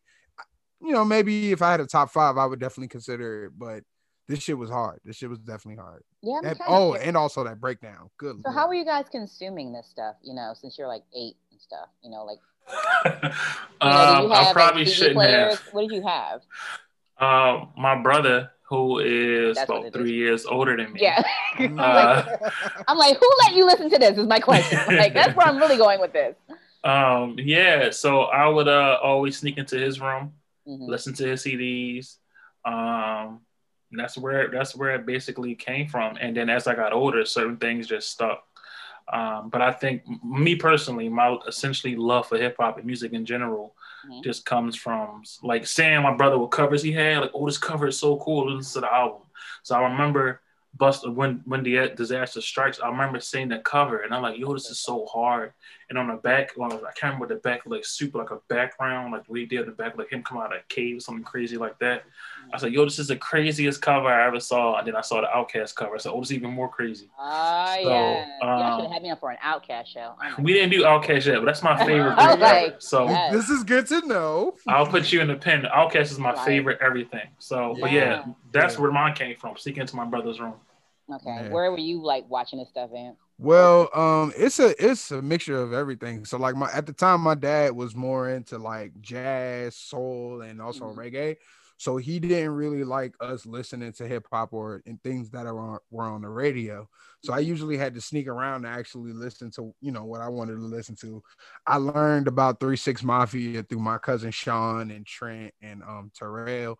Um, I learned about like Tupac through my brother. He had a lot of Tupac. He also had Shyne C D. And my dad took that C D and played that shit in his truck because he had because Shyne had Barrington Levy on that motherfucker. And then because my dad likes Barrington Levy, he's like, what? Barrington Levy did something? And then he listened to it. And then we saw that shit in his truck. So like so my dad was that type of dude. To a Shyne. Yeah, Shyne. Like Shine's first album. I'm of not gonna say Shyne first album. Oh Didn't he God. get locked up after the yeah, first one? Yeah, yes, he got he locked did. up. I think he got blamed for that shooting that happened between, you know. He, him, uh, he didn't get blamed. Him, he just Diddy. didn't have a good enough lawyer like Puffy. That's all. He didn't get blamed. Exactly. Just, like it was it was him, Diddy, and J-Lo, right? And then J-Lo was just there. She had nothing to do with it. Yeah, she was Diddy, just there. Diddy knew what was going on. Diddy did the thing where he got two different lawyers. Yeah, that's true. That's true. I, I'm just like sitting here in awe. Like I'm I'm curious. I was always curious. Like, you know, it shows the impact of siblings. Yeah. Or um, somebody younger yet older than you being around you, because I think a reason why the music that I'm attracted to is always very playful, colorful, makes you want to dance, is because I am I was the only, and then I became the elder, right? So my music choice and palette was whatever my mother was listening to. So you want to talk to me about some Anita Baker, some Gladys Knight, I got you, Luther Vandross, the The Magic ninety-five point nine folks, them right there. That's that's what I was, I'm I'm good with that. But it's also obviously too mature. So when I went to college, because you're getting me on, you know, ninety-seven Busta, yeah, it's straight freshman year right there. Boom, like, dun dun dun dun dun. Like, that was the best song. I was cracking up like that. That was the song or the the the beat behind like the the speeches in my my party. Because I was like, this is so like Lawrence and Dorm's freshman. Oh, shit. All yeah. right. Like everybody who was getting up there from Q's, um, for those who were on par with me and, you know, some of the younger ones too. Yeah, it was like, that was like straight up like my freshman year. That and, let me give you the contrast, that was what I enjoyed. Do you know what I heard too much of? Uptown, baby. Uptown, baby. You get down, baby. I'm like, what's it for the Bronx? This rap shit probably wouldn't even be going yeah. on. I'm like, we get it. From. Uptown, baby. Again, uptown, baby. And if it wasn't that, then it was Boricua, Morena, Boricua. Yeah, I was like, okay, yeah, Fat Joe and them, okay? Yeah, but after a while, I was like, okay, again, like, I'm going to listen to this and then repeat, on repeat, on repeat. And then, like, I ain't gonna lie, I thought I was real cool, you know, listening to Erykah Badu. All of a sudden, like, I'm I'm Duke. Yeah. So I burn incense and listen to Erykah Badu. Can I ask a quick question? Hey, all the time. Oh, really? Hey, you couldn't tell me shit. Cleaning house music. Yeah. Quick question. Yes. So, were there any people in New York playing music from people outside of New York? I'm seldom. always fascinated by that. Very mm. seldom. That's why, you know, this is also when you had all things crunk happening, right? Yeah. So I, I was an outlier, but I also made friends with people who also enjoy all things five oh four Boys mm-hmm. and No Limit. Ooh. Yeah, like that's that's my sh- that's my shit. Like, So while we're sitting here with one too many songs that all sound the same, and you're just like, yeah, you got, you know, straight up those beats from, you know, from freaking Master P and his crew. They weren't listening to it. They they weren't. If it wasn't a New York, if it wasn't screaming out Brooklyn or Bronx, they were not listening to it. Wow. That's funny that you mentioned No Limit too, because that was another album that was uh that was kind of in the the the the, the selection. Um, mm-hmm. Game Face. Um, Game Face came out a couple years later, and I talked about uh in the previous episode how like Master P's like new No Limit kind of adapted to like the New Orleans bounce sound of Cash Money in the nineties. Like, but I think it was too late at the time because Master P had to move so differently after what was happening to his brother and different members of No Limit. Like, yeah. He had to move a little bit differently, so which is why he did the new No Limit and trying to switch up the sound so he can get more hits. But um, yeah, that album came out like a couple of years later, and it was a complete switch up from what, you know, he had originally. Like it, it, it kind of took that time to go back to, you know, those dope boy kind of like rhymes and those dope boy kind of vibes um, in the later part of Game Face. But mm-hmm. when I was listening, I was like, damn man, like yo, he was trying to switch the game up with that jump. So that's a that's a whole nother a whole nother thing. Um, segueing into my favorite song, I think this is my second favorite one. I'm mm-hmm. gonna go with uh, "Take It Off." Uh, Nikki, I like the fact that you said that uh, you was, you were talking about one of Busta Rhymes' previous songs that I D J'd for you at, at your birthday party. Yeah. Um, if you really want to party with Hands me, my eyes to see, yeah. Yes. So yep. I think the reason why I liked "Take It Off" was because it was able to have the same kind of vibe that uh Hands Where Your Eyes Can See what you know have, but it, it it still had a different kind of like reggae feel to it. And I love the fact that he was able to kind of be able to manage to have the same flow that he would have on songs like Give Me Some More or Hands Where Your Eyes Can See, but then flip it up with this different weird it is a very sound. Interesting like um infusion of reggae. Like I yes. guess that's reggae. I don't know what to call it. It's got to be reggae, right? Like, yeah, it's I, reggae. I, yeah, okay. I'm like I'm trying to figure out like example. what. I mean, I'm he's Jamaican. Made some sense. Amar, what you think? Uh, I like this song. It does remind put you in that same space. Of, I'm surprised it wasn't a single. To be quite honest with you, right? Um, yeah, I'm actually surprised it wasn't. Um, it's just it's, it come off like a. a party Busta song. Um, yeah. It didn't stand out to me like to a point where, like I said, like to be quite honest, I'll say this at the end of the album, none of this album was um, a life-changing experience for me, like creative, creative-wise, substance-wise. Um, I felt like it's a, it is what it's supposed to be, uh, a fun album that Busta was putting in. He did like little put little messages of like, you know, things to, you know, I want to be successful, take care of my moms, and different things about, you know, growing up in New York, stuff like that. It was like spliced in between. But um, this song wasn't like a crazy home run for me, but I didn't dislike mm. it. It was still fun. And I think it served its purpose of having another fun song on the album, which is fun. Mm. And I so, think he was like releasing one a year at that point. So, it, you know, sometimes they rush to put stuff out. I know I was joking in the beginning, like, he could have held off some of these cuts on this most recent one and, you know, had three whole albums there instead of thirty something on one. Yeah, but man, he was, was putting out an album a year, boom, boom, boom. Maybe in his older age, he's just like, I don't feel like doing all this crap. So here, mm. thirty songs. Go ahead. Um, the sample for this song is Sunshower by Doctor Buzzard's original Savannah Band. So it's actually a, a soul, funk, and disco song. It's not even a reggae song. But it just gave you that type of that type of vibe, and uh, yeah, what Amar said was right. Like it, but like a lot of like this album's not going to like, you know, it's it's it's nothing to kind of like uplift your life, but it's definitely something to get you grooving and stuff. So so, but I definitely fuck with this song for sure, for sure. Um, Nikki, what is your last song? And my last song again, I need club banger, so. Tear the Roof Off.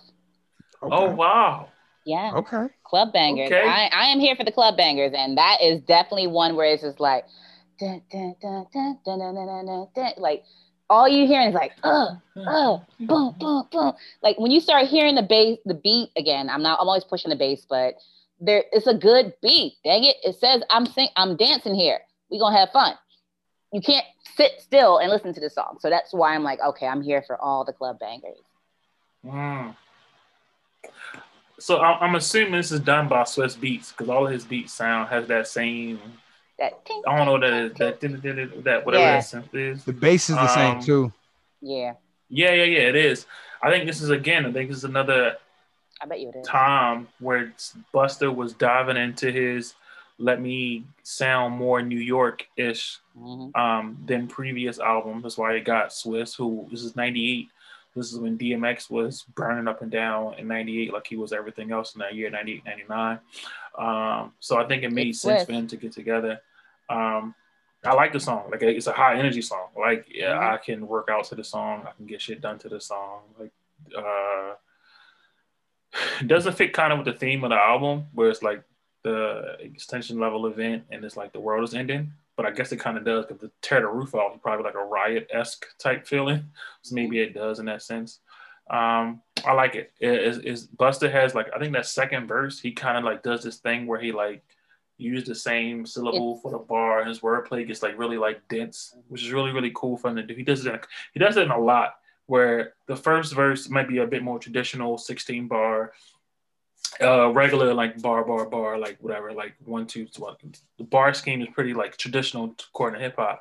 You have like another verse where it's like fifteen syllables back to back to back to back to back, but then it's like still in that simple bar frame. Um, like he squeezed as many rhymes as possible, which is really great. And the third verse will be something where the flow is completely different. So you kind of like put different flows on each song, which is like each like each verse of a song, or even like in the midpoint of the verse, the first eight bar different than the second eight bar.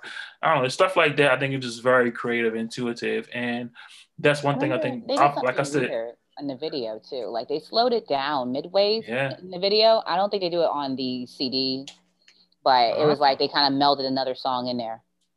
Oh wow, I'm gonna look up the video. Yeah, I remember um, that video like slowing down, and it was like this is not the same song.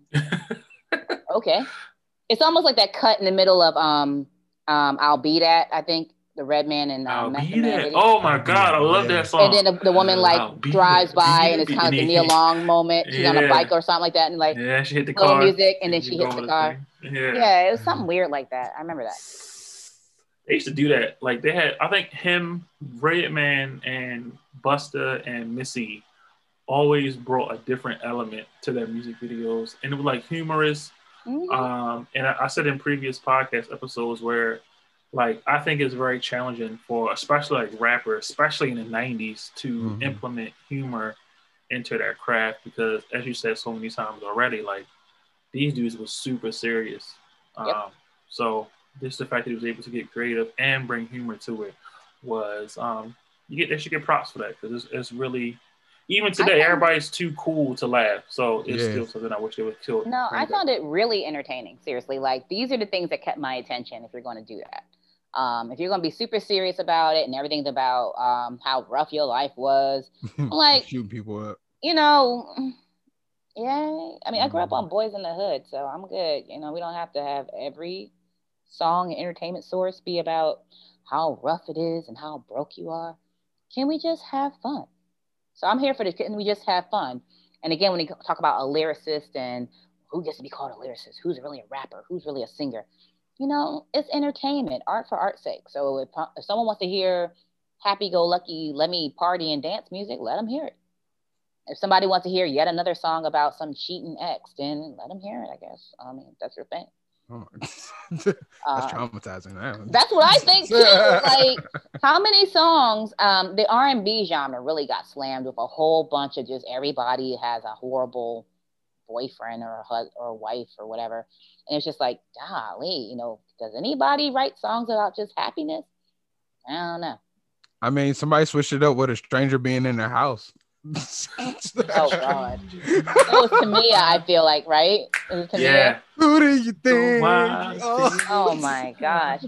Like that's also I, about I, cheating though, you know that, right? That song is about the, the guy. The guy has a stranger in her house. Cycle. Yeah, yeah, like It, it's like, can can it, can it just be happy, euphoric love? No, it has to be tortured love. Like, God damn, yeah. It's painful. I'm you watching cheated. a video now, and it's like, okay, he's with some chick going shopping. I'm like, looks happy so far. But normally, like, you know, I'm sure the video's going to take a left soon enough, right? Yeah, like, there's an Aaliyah t-shirt. She's dead. You know, like, um, like, like the songs, again, I told you, I had access to the music library at um, B E T at work, and it was just like, you know, I like the fun, let's dance songs. Like, even with Ghostface Killer, I'm sure he has some heavy shit. I don't know. I just like the Tommy Mottola song where he's like, Tommy Mottola yay! Lives on his own. I'm uh, like, did I pay uh, attention to the lyrics? Uh, no, I was here for the bass, okay? I'm here for the bass line. I love that song. I'm playing yeah. it all day tomorrow. Tomorrow's gonna be a Ghostface day. Yes, yes, yeah. Yes. I'm just saying, yo, like, his bad bad not good, John good too. Woo, the things that I enjoy, the things that I love are always the, you know, let's get this party, you know, going songs. Not the how hard it was for me growing up in Marcy Project. I'm broke. We all broke. We ate like cereal. What was the Shyne song? Um, I remember the day when I, we were dead broke. Me oh no, yeah. that's not Shyne. That's that's Ghetto Story. Okay, this is okay. It's a whole story. story. Like okay, this is not fun.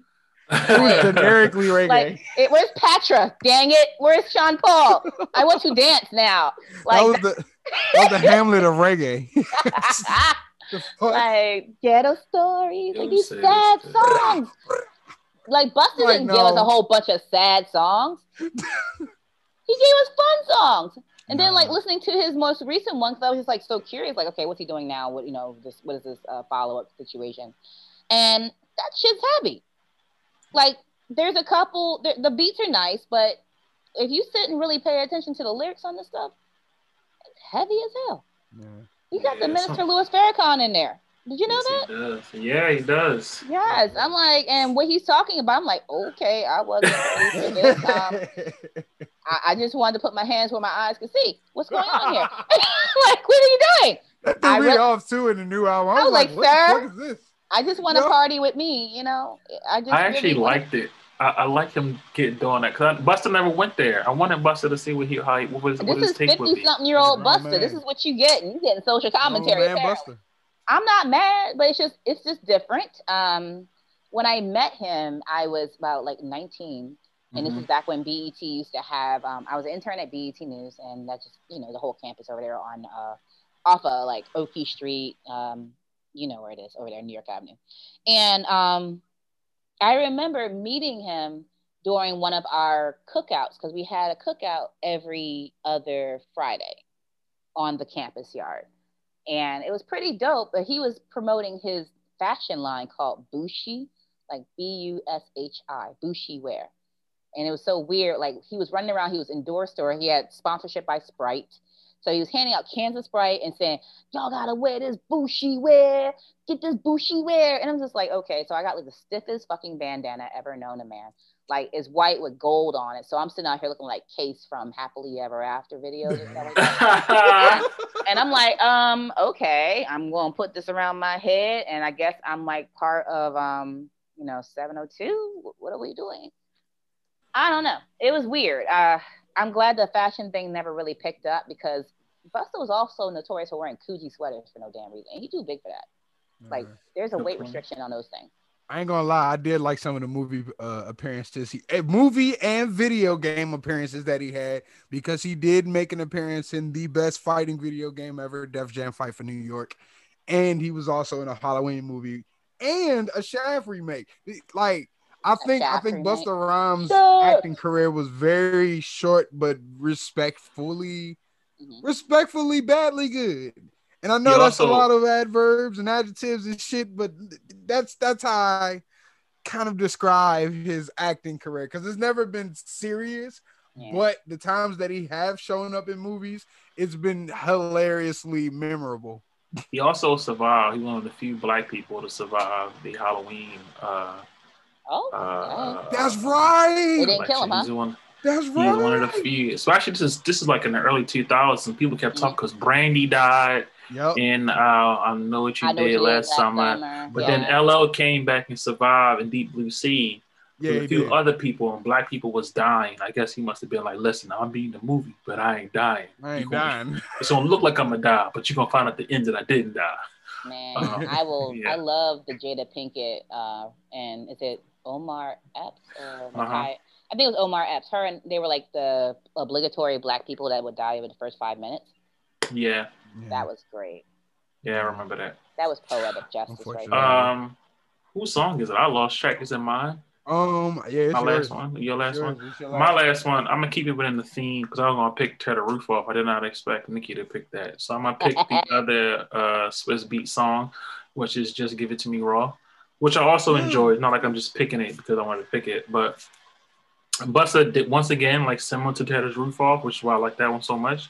Is that he is also doing that thing where he is like flipping up his rhyme schemes in every single verse, and I just appreciate the creativity that that takes, and like the thoughtfulness of like as an artist to like, I'm gonna try to make this as difficult as possible, but also do it in a way where it sounds like sonically pleasing to the fans. Um, I do hate the fact that Swiss Beats beats sound so similar because I felt like this is the same song.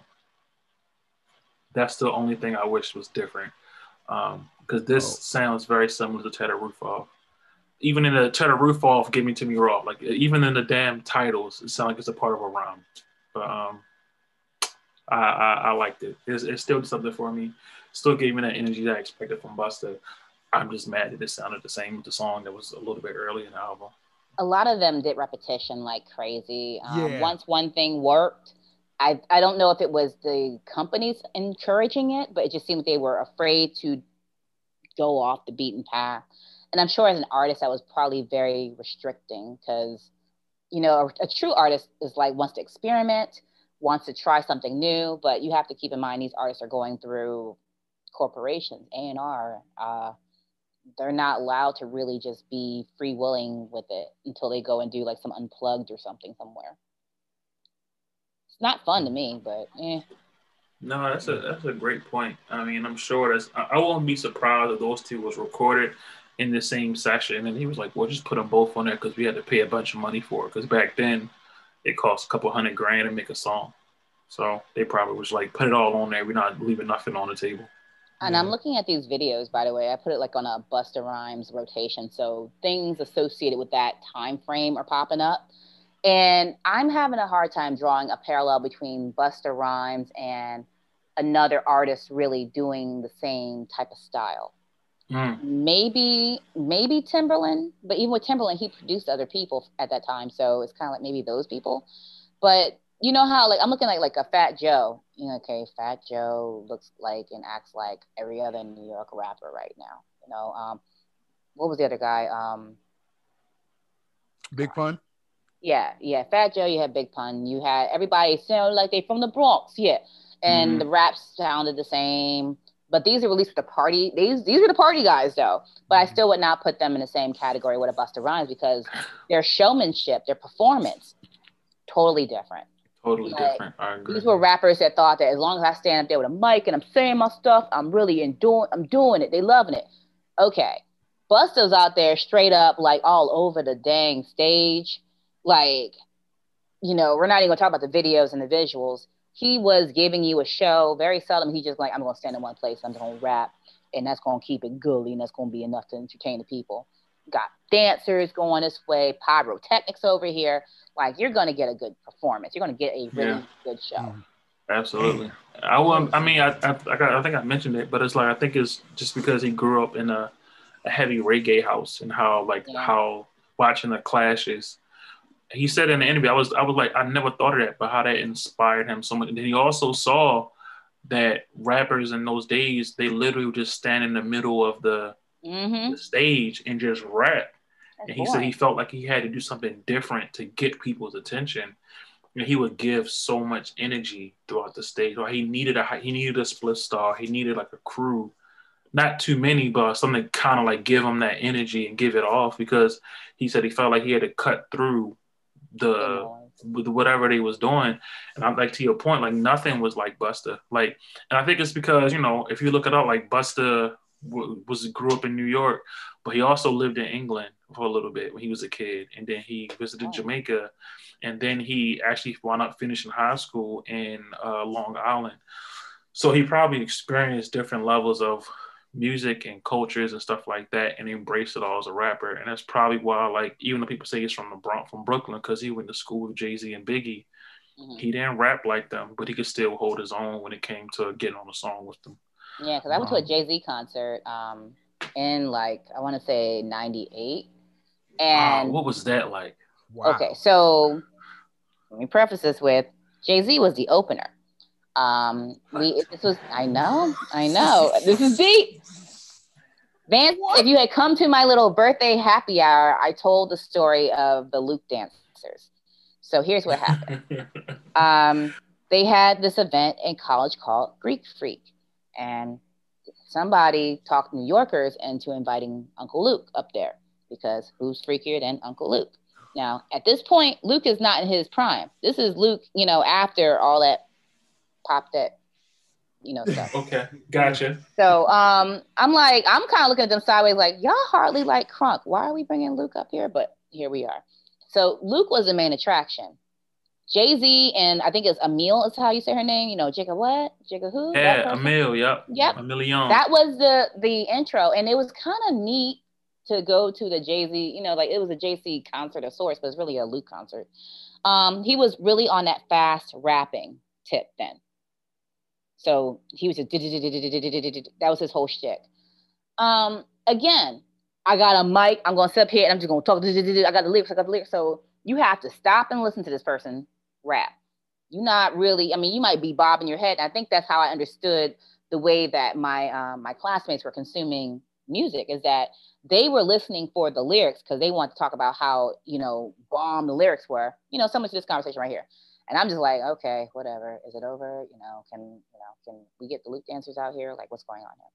Because I really wanted to dance. That's where my mind was. So again, I'm not trying to belittle it. They could belittle me. Like, you ain't listening to the lyrics. I don't care about the lyrics right now. I just want to hear music. I want to party. I want to dance and party. That's what I'm here for, the music, right? Um, the things that are deep that I listen to don't tend to be like the deep rappers. It's normally a deep, uh, soulful singer. But that's just me and my preference. But no, um, Jay-Z gave us a show. I think Emil was, I, I was really just turned off because they both were just kind of sitting there. They're like, I got the mic and I'm doing it like this. And that's it. And they weren't really like engaging the crowd too much. Um, Emil was on that whole, you know, she was like the hot woman that they had in his performance. So she was trying, but she, I just remember her being straight up and down with nothing, like nothing here, nothing there. It was just, eh. So it was wasn't. This- Mm-hmm. Was this ninety-seven? ninety-seven, ninety-eight. Yeah, somewhere wow. around there. It was definitely my freshman year, and I went in fall ninety-seven. So, yeah. Wow, that's wow. crazy. Wow. And, um, yeah, because uh, the reason I brought it up during my little party the other day was because uh, one of my friends who was on there, during the Jay-Z portion and the meal and whoever else was the openers, um, he was supposed to, like, you know, cheerleader style, cheerleader style, you know, just spot me, like, just I'm balanced up here because I can't see over people. So I'm on top of the backing of a chair um, or stadium seating. But, you know, it's sturdy enough that as long as somebody's holding you, you're fine. Yeah. I was fine for Jay-Z and Emil and whoever else was the opener. Then the Luke dancers came out. And my friend Khalil was like, they were like, yo, boom, and just threw me. Like I was on the ground. I don't, I never saw, I saw them come out and that was it. They were like, oh my, like it was my friend and all his boys from Jersey. And they were, this is their first time seeing a Luke anything. Um, yeah, they were very, in, you know, surprised. and, and all I remember is I had blood all down my legs. Like I was just hella fucked up. They just threw me and that was it. And I was just like, damn. Oh no. Yeah, oh. So I was like, I was like, Ninja, you dropped me. He was like, I did not. You actually threw me and I fell. Like, yeah. And he's like, no, I had you. No, no, that's not what happened. I have scars. No. Oh my God. Like, sir, you're no. Literally, you're literally scarred.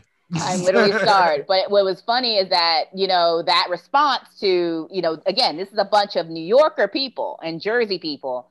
And I'm like, I don't know who told y'all to bringing Luke up here was a good idea, because everybody from south of the Mason-Dixon line was like, y'all sure y'all want to do this? um, I, I I never fancied y'all to be the Luke fanatic type of person. You know, in Baltimore, it's like they done did Percolator five million ways from Sunday, and um, yeah. Doodoo Brown this, and, you know, like things that kind of sound Luke infused. Yeah. Plus, you know, number one zodiac sign, and, you know, pop that, you know, you get that yeah. stuff. Yeah. It's crazy too, because they still kind of keep the same energy to this day. Because like I, I had to cover, um, I had to cover two live crews performance at uh, Rock the Vote, like I think two thousand seven. I've, it either had to be two thousand seven or twenty sixteen, but I did it for All Hip Hop, and like even though Luke was not there. Mm-hmm. They still kept that same energy that you would see from like old recordings of, you know, their older performances. They still had to, yep. you know, they still had the lady dancers. They still mm-hmm. had the one girl did a split. Like it was crazy. You know what I'm saying? But like, you know, they're a lot it, older, so they can't keep up. At the Rock yeah, the Vote. So they, yeah, it was a Rock the Vote event. Um, it was at this place called the Black. It, they motivated people to get to the poll. Yeah. You know, you know. They on they on a poll. You go to the poll. See now, how that works. Now the messed up part was this was two thousand. This was definitely had to be before the twenty sixteen oh, okay. uh, election. But but yeah, I mean, it happened. That's what they do. I mean, I'm not surprised or anything by it. I, I kind of love. Um, I used to love the the songs where they would like remix it to kind of show the regional, the regional flair. Like remember, um, years later, Welcome to Atlanta. Yes. Welcome to New with York. Snoop Dogg. Yeah. Saint, to- uh, yeah. Oh, yeah. They had Snoop Dogg. They had yeah. uh, Saint Lunatics. Mm-hmm. Oh yeah. Even Murphy with that Lee whole telling where you're from, that Uptown Baby crap. They um, I feel like they they remixed that too, like for other parts of the country. Like I used to love those remixes. It's kind of like dope, and you were kind of mm-hmm. waiting there. And as a Marylander, you're kind of like waiting. Mm-hmm. Like, well, A D C maybe. I'm like, I guess I have to, again, being from the old line state, I guess I have to pick one. Like, you're gonna go New York, you're gonna go Crunk. New York, Crunk. Like, uh, I'm going Crunk. Fuck this, man. I, I, I ain't doing it. But it is. You feel very left out. They'll um, and for me in undergrad, they they would have a go-go set. I'm like, so that's it, huh? Yeah. That's tough. They would have a go-go set, and again, I'm from Baltimore, so I'm sitting here like, yay, go-go. and and then somebody would take pity on you because apparently Jersey heads listen to club too. So eventually they would put on like some, they would put on the same crap all the time. But you just be happy to have some semblance of like, that sounds like club, yay, yay. Because they're not gonna like rock with Miss Tony, you know. Again, yeah. time, give them the time. They're not like, playing Frank Ski. No Frank Ski. No, no, no, none of that. No, yeah. It's well, gonna be this? House music sounding stuff. Yeah. Yeah, that ain't the same. I That's know. Dope. Vance, what's your last one, brother? Shit, man. I mean, it's gonna be keeping it tight, and it's just mainly do. It, it's funny that y'all talked about how like when it comes to this album, like. It seemed like he he knew what was working, so he stuck with it. And because yeah. mainly y'all chose most of the ones that I liked, I, I think I'm just going to end it with keeping it tight because it was something that it was another product of what he was able to create and what made it successful. And I think that's why I like the song. Um, lyrically, nothing super crazy to be like, yo, like it changed my life. But it was yet another good song throughout the album to, you know, Be, be be be be consistent, and I think that's something that Busta has been able to do throughout his career. Be consistent, even though he's had like periods where he'll kind of walk away and kind of not be in the spotlight. He always shows back up, and you know what you're going to get with Busta. And I think like what made me choose this album is kind of how consistent he was throughout this album, and and one of the songs kind of just keeping the flow going. Was keeping it tight, even though it's it kind of sounded like a lot of the other songs on the on the product uh, on the project, but still a good song to to to say at the least. I don't know, man. Can we get into Impact? Because I didn't, unless Nikki wanted to say something good about the song. Or bad about the song. I got nothing, um, and it's because uh, honestly, I listened to. I was I described it earlier. I was more into like singles. Yeah. So if it wasn't something I was already like, you know, bopping my head to and dancing hard to in a party, I didn't buy this one. Mm. I mm. bought the, um the one before it. When Disaster Strikes. Yeah. yeah, but I didn't buy this one. I just kind of like, you know, the songs that I liked, I was still in the whole like learning how to burn C Ds. Oh, so yeah. Wow. I was totally like making my own shit at one point. Great skill. Yeah. I mean, I, you you really get that little like mini boombox situation. Well, I guess it's not mini, but that boombox thing with the multiple disc changer and one will allow you to record. Yep. Yeah. You couldn't tell me nothing at that point. That's definitely two thousand. I had my favorite. Yep. I had my favorite songs. I'm like, I'm good. And then I didn't have to wait to watch why. I still wanted to watch the videos. I ain't gonna lie. But. And I didn't have my cable. I had um, the box. Oh, the box. Ooh, the box. I missed the box. Oh. I didn't like it, but I mean, you never it, knew what you was gonna get. That is true. yeah, yeah, that is true. That's how I got hit the coin. I talked about the spinning bullet another time, but yo, I remember that uh, video, the coin video. That shit, dog. Only thing I didn't like about the box, really quick. I'm, I'm, I didn't want. I hate to bring up this guy again, but whenever a certain rapper would drop, they would request his videos nonstop. Yes. Uh, Jay-Z? Eminem. Eminem. Oh, yeah. And it would just be like, yo, well, every video. You got to keep Hi. in mind who was probably requesting that. I know. Yeah. I know. It, it mm-hmm. definitely was not like a bona fide hip-hop head. It was uh, uh, it was probably like, you know, your, your cool white friend. Yeah. Because I yeah, remember yeah. having like a white dude debate me in like one of our public speaking classes where he was telling me that the greatest rapper of all time is a white man from Detroit. I was like, you yeah, gotta right. be fucking yeah, kidding. all right. like, he was yeah, like, let right. me tell you why Eminem is the greatest. And it was just kind of like in his most awkward two thousands Beastie Boy act. This is what we're watching right now. Like, no, no, sir. I ain't no. trying to hear that school shooter. The people me. that say that don't listen to hip hop. In yep. their mind, they do, because they've heard a couple songs. I, I and I, and that point, I understand what you're saying, yeah. and yeah. And with yeah. that, I say, still, kind of, when it comes to this podcast, fuck your opinion, because like, there's much. There's, Damn. There's, I'm just saying, like, come on, man, like, fuck your, fuck your feelings. You're telling me that he's the best rapper of all time, in your opinion. But you haven't took the time to listen to anybody else within the culture. No, it's just one hundred percent white supremacy. That's what that is. Exactly. Like, if they had sat there and listened to some, they probably felt uncomfortable listening to Biggie at that time, or listening to, um, hell, even a bad boy rapper, which is essentially like a manufactured bullshit rapper any old way.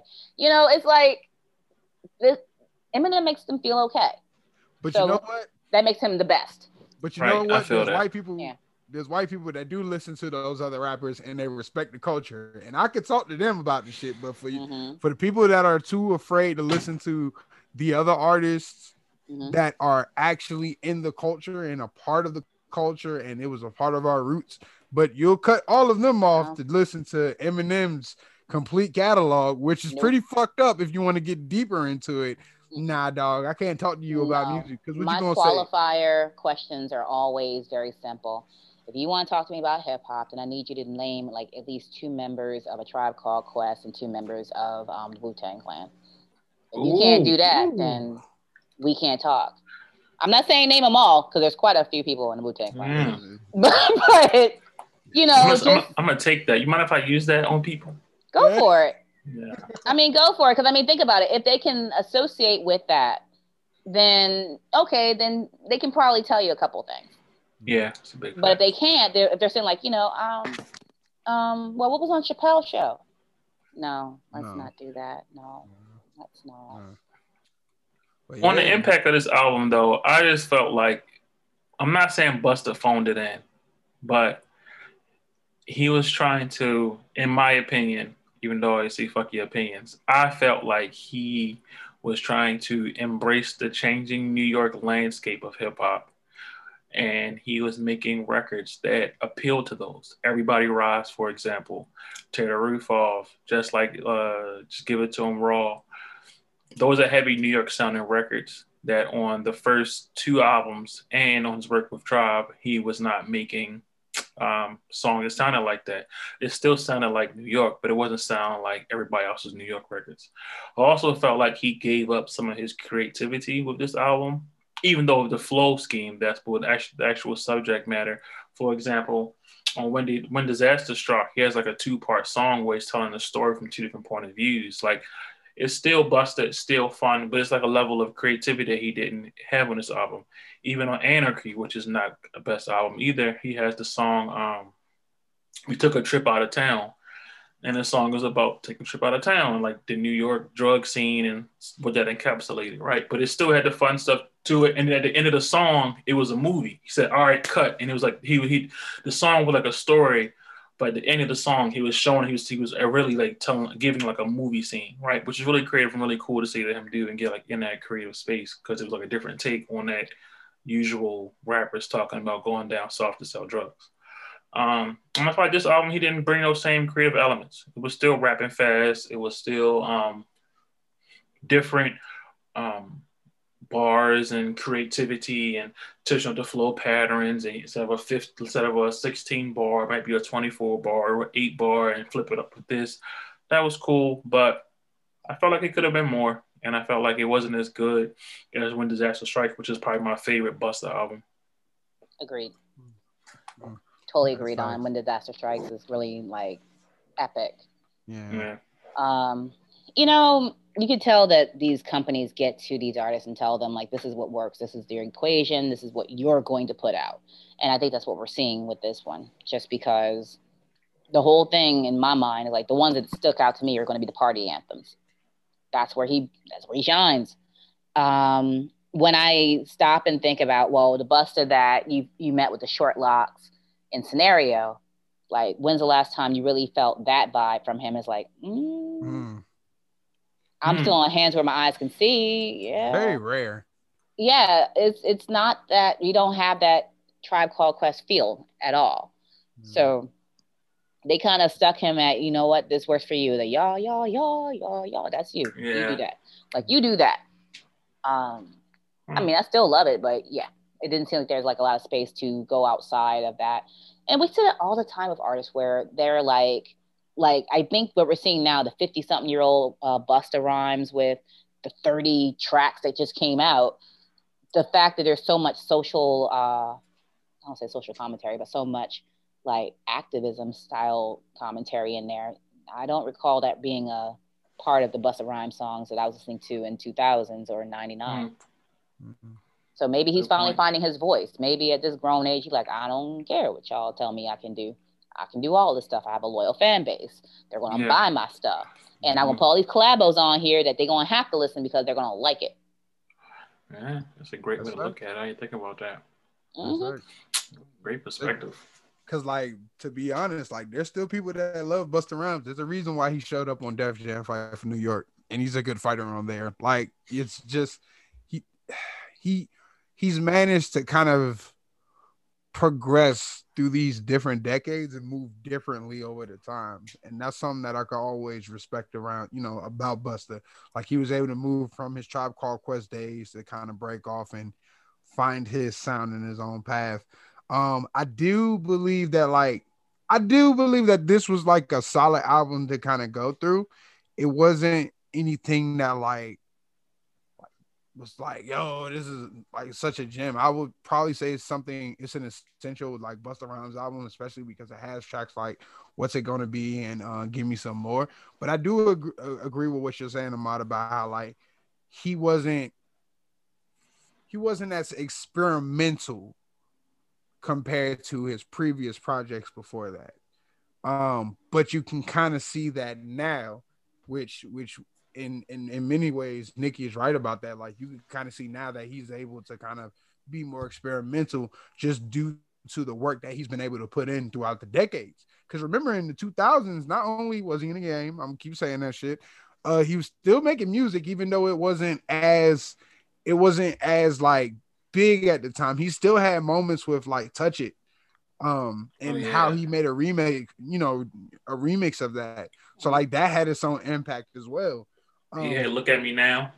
Yes, he had that. Yeah, he had that verse on "Look At Me Now," and that kind of flowed into the, to, you know, to the twenty tens. I think like recently they they uh like somebody, I, I think it was like an anniversary from when the song dropped and when he did that legendary verse. But that's that's a legendary verse. Like I feel like this was just another album to kind of show his consistency. Mm-hmm. And like, that's something that you're going to get from Busta, whether it's really good and, and, and very unique, or something that is, you know, the same that he's been able to keep up with over the years. Hmm. I know we got to wrap up soon, but I want to ask one question. Is Busta Rhymes the East Coast Snoop Dogg? Mm. To where they just reach icon status and now they just there. Like, I'm I'm not listening to Snoop Dogg Reed's release, but if they just reach, like, they've been a superstar for thirty, they they've been a star for thirty years. Like like your point about Jay-Z, right? Busta has not been at that level by because by time ninety-seven, ninety-eight, that was right before um, Hard Knock Life. Because once Hard Knock Life hit, he wasn't doing like shows like that no more. So that had to be In My Lifetime. So it's like ninety-six, ninety-seven, which neither one's albums did crazy commercially. So Jay-Z wasn't doing stuff. Busta has been had a hit record since, when did Scenario come out?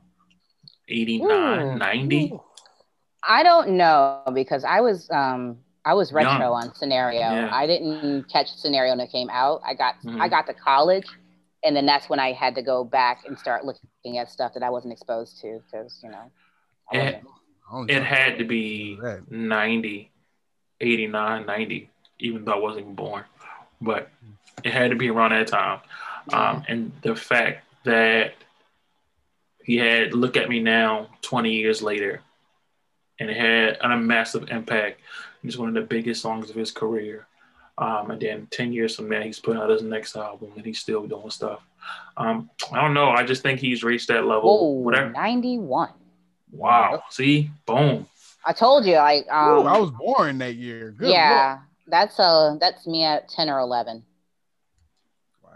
You know, he had I, I the best there. verse. Every like, I, I was reading somewhere, they say he had the oh, best verse of ninety-one. Yeah, that was in Scenario. Um, Scenario mm. was definitely, it was released in early ninety-two, recorded in mm. ninety-one.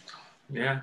And I mean, Scenario is one of those that I'm hoping, I got the little Wii situation over here, mm. and I'm praying that it's on that rap game.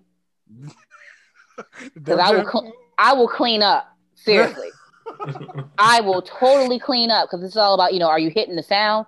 I got your sounds. Here we go, yo. Now, we're lyrics, right? I don't know.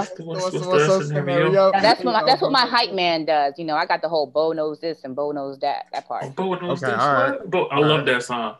Bo you know, know Jack. Yeah. Bo can't rap. Like, that um, was just such a cool ensemble group. Yes, it was. And um, that's why I was like, if you can name at least just two people from a tribe, or Uh, two people from uh, the Wu-Tang Clan, then then we can have a conversation about hip hop. That's not that mm. hard to do. Mm. Um, I think it's time to wrap up. Vance, got anything else we should close up with? This was fun. Thank yeah. you, Nikki. Yeah, yeah, yeah Nikki, thank you, man. You can like come trip back down memory lane. Oh my god. we gotta we gotta bring you on for a recent album next time.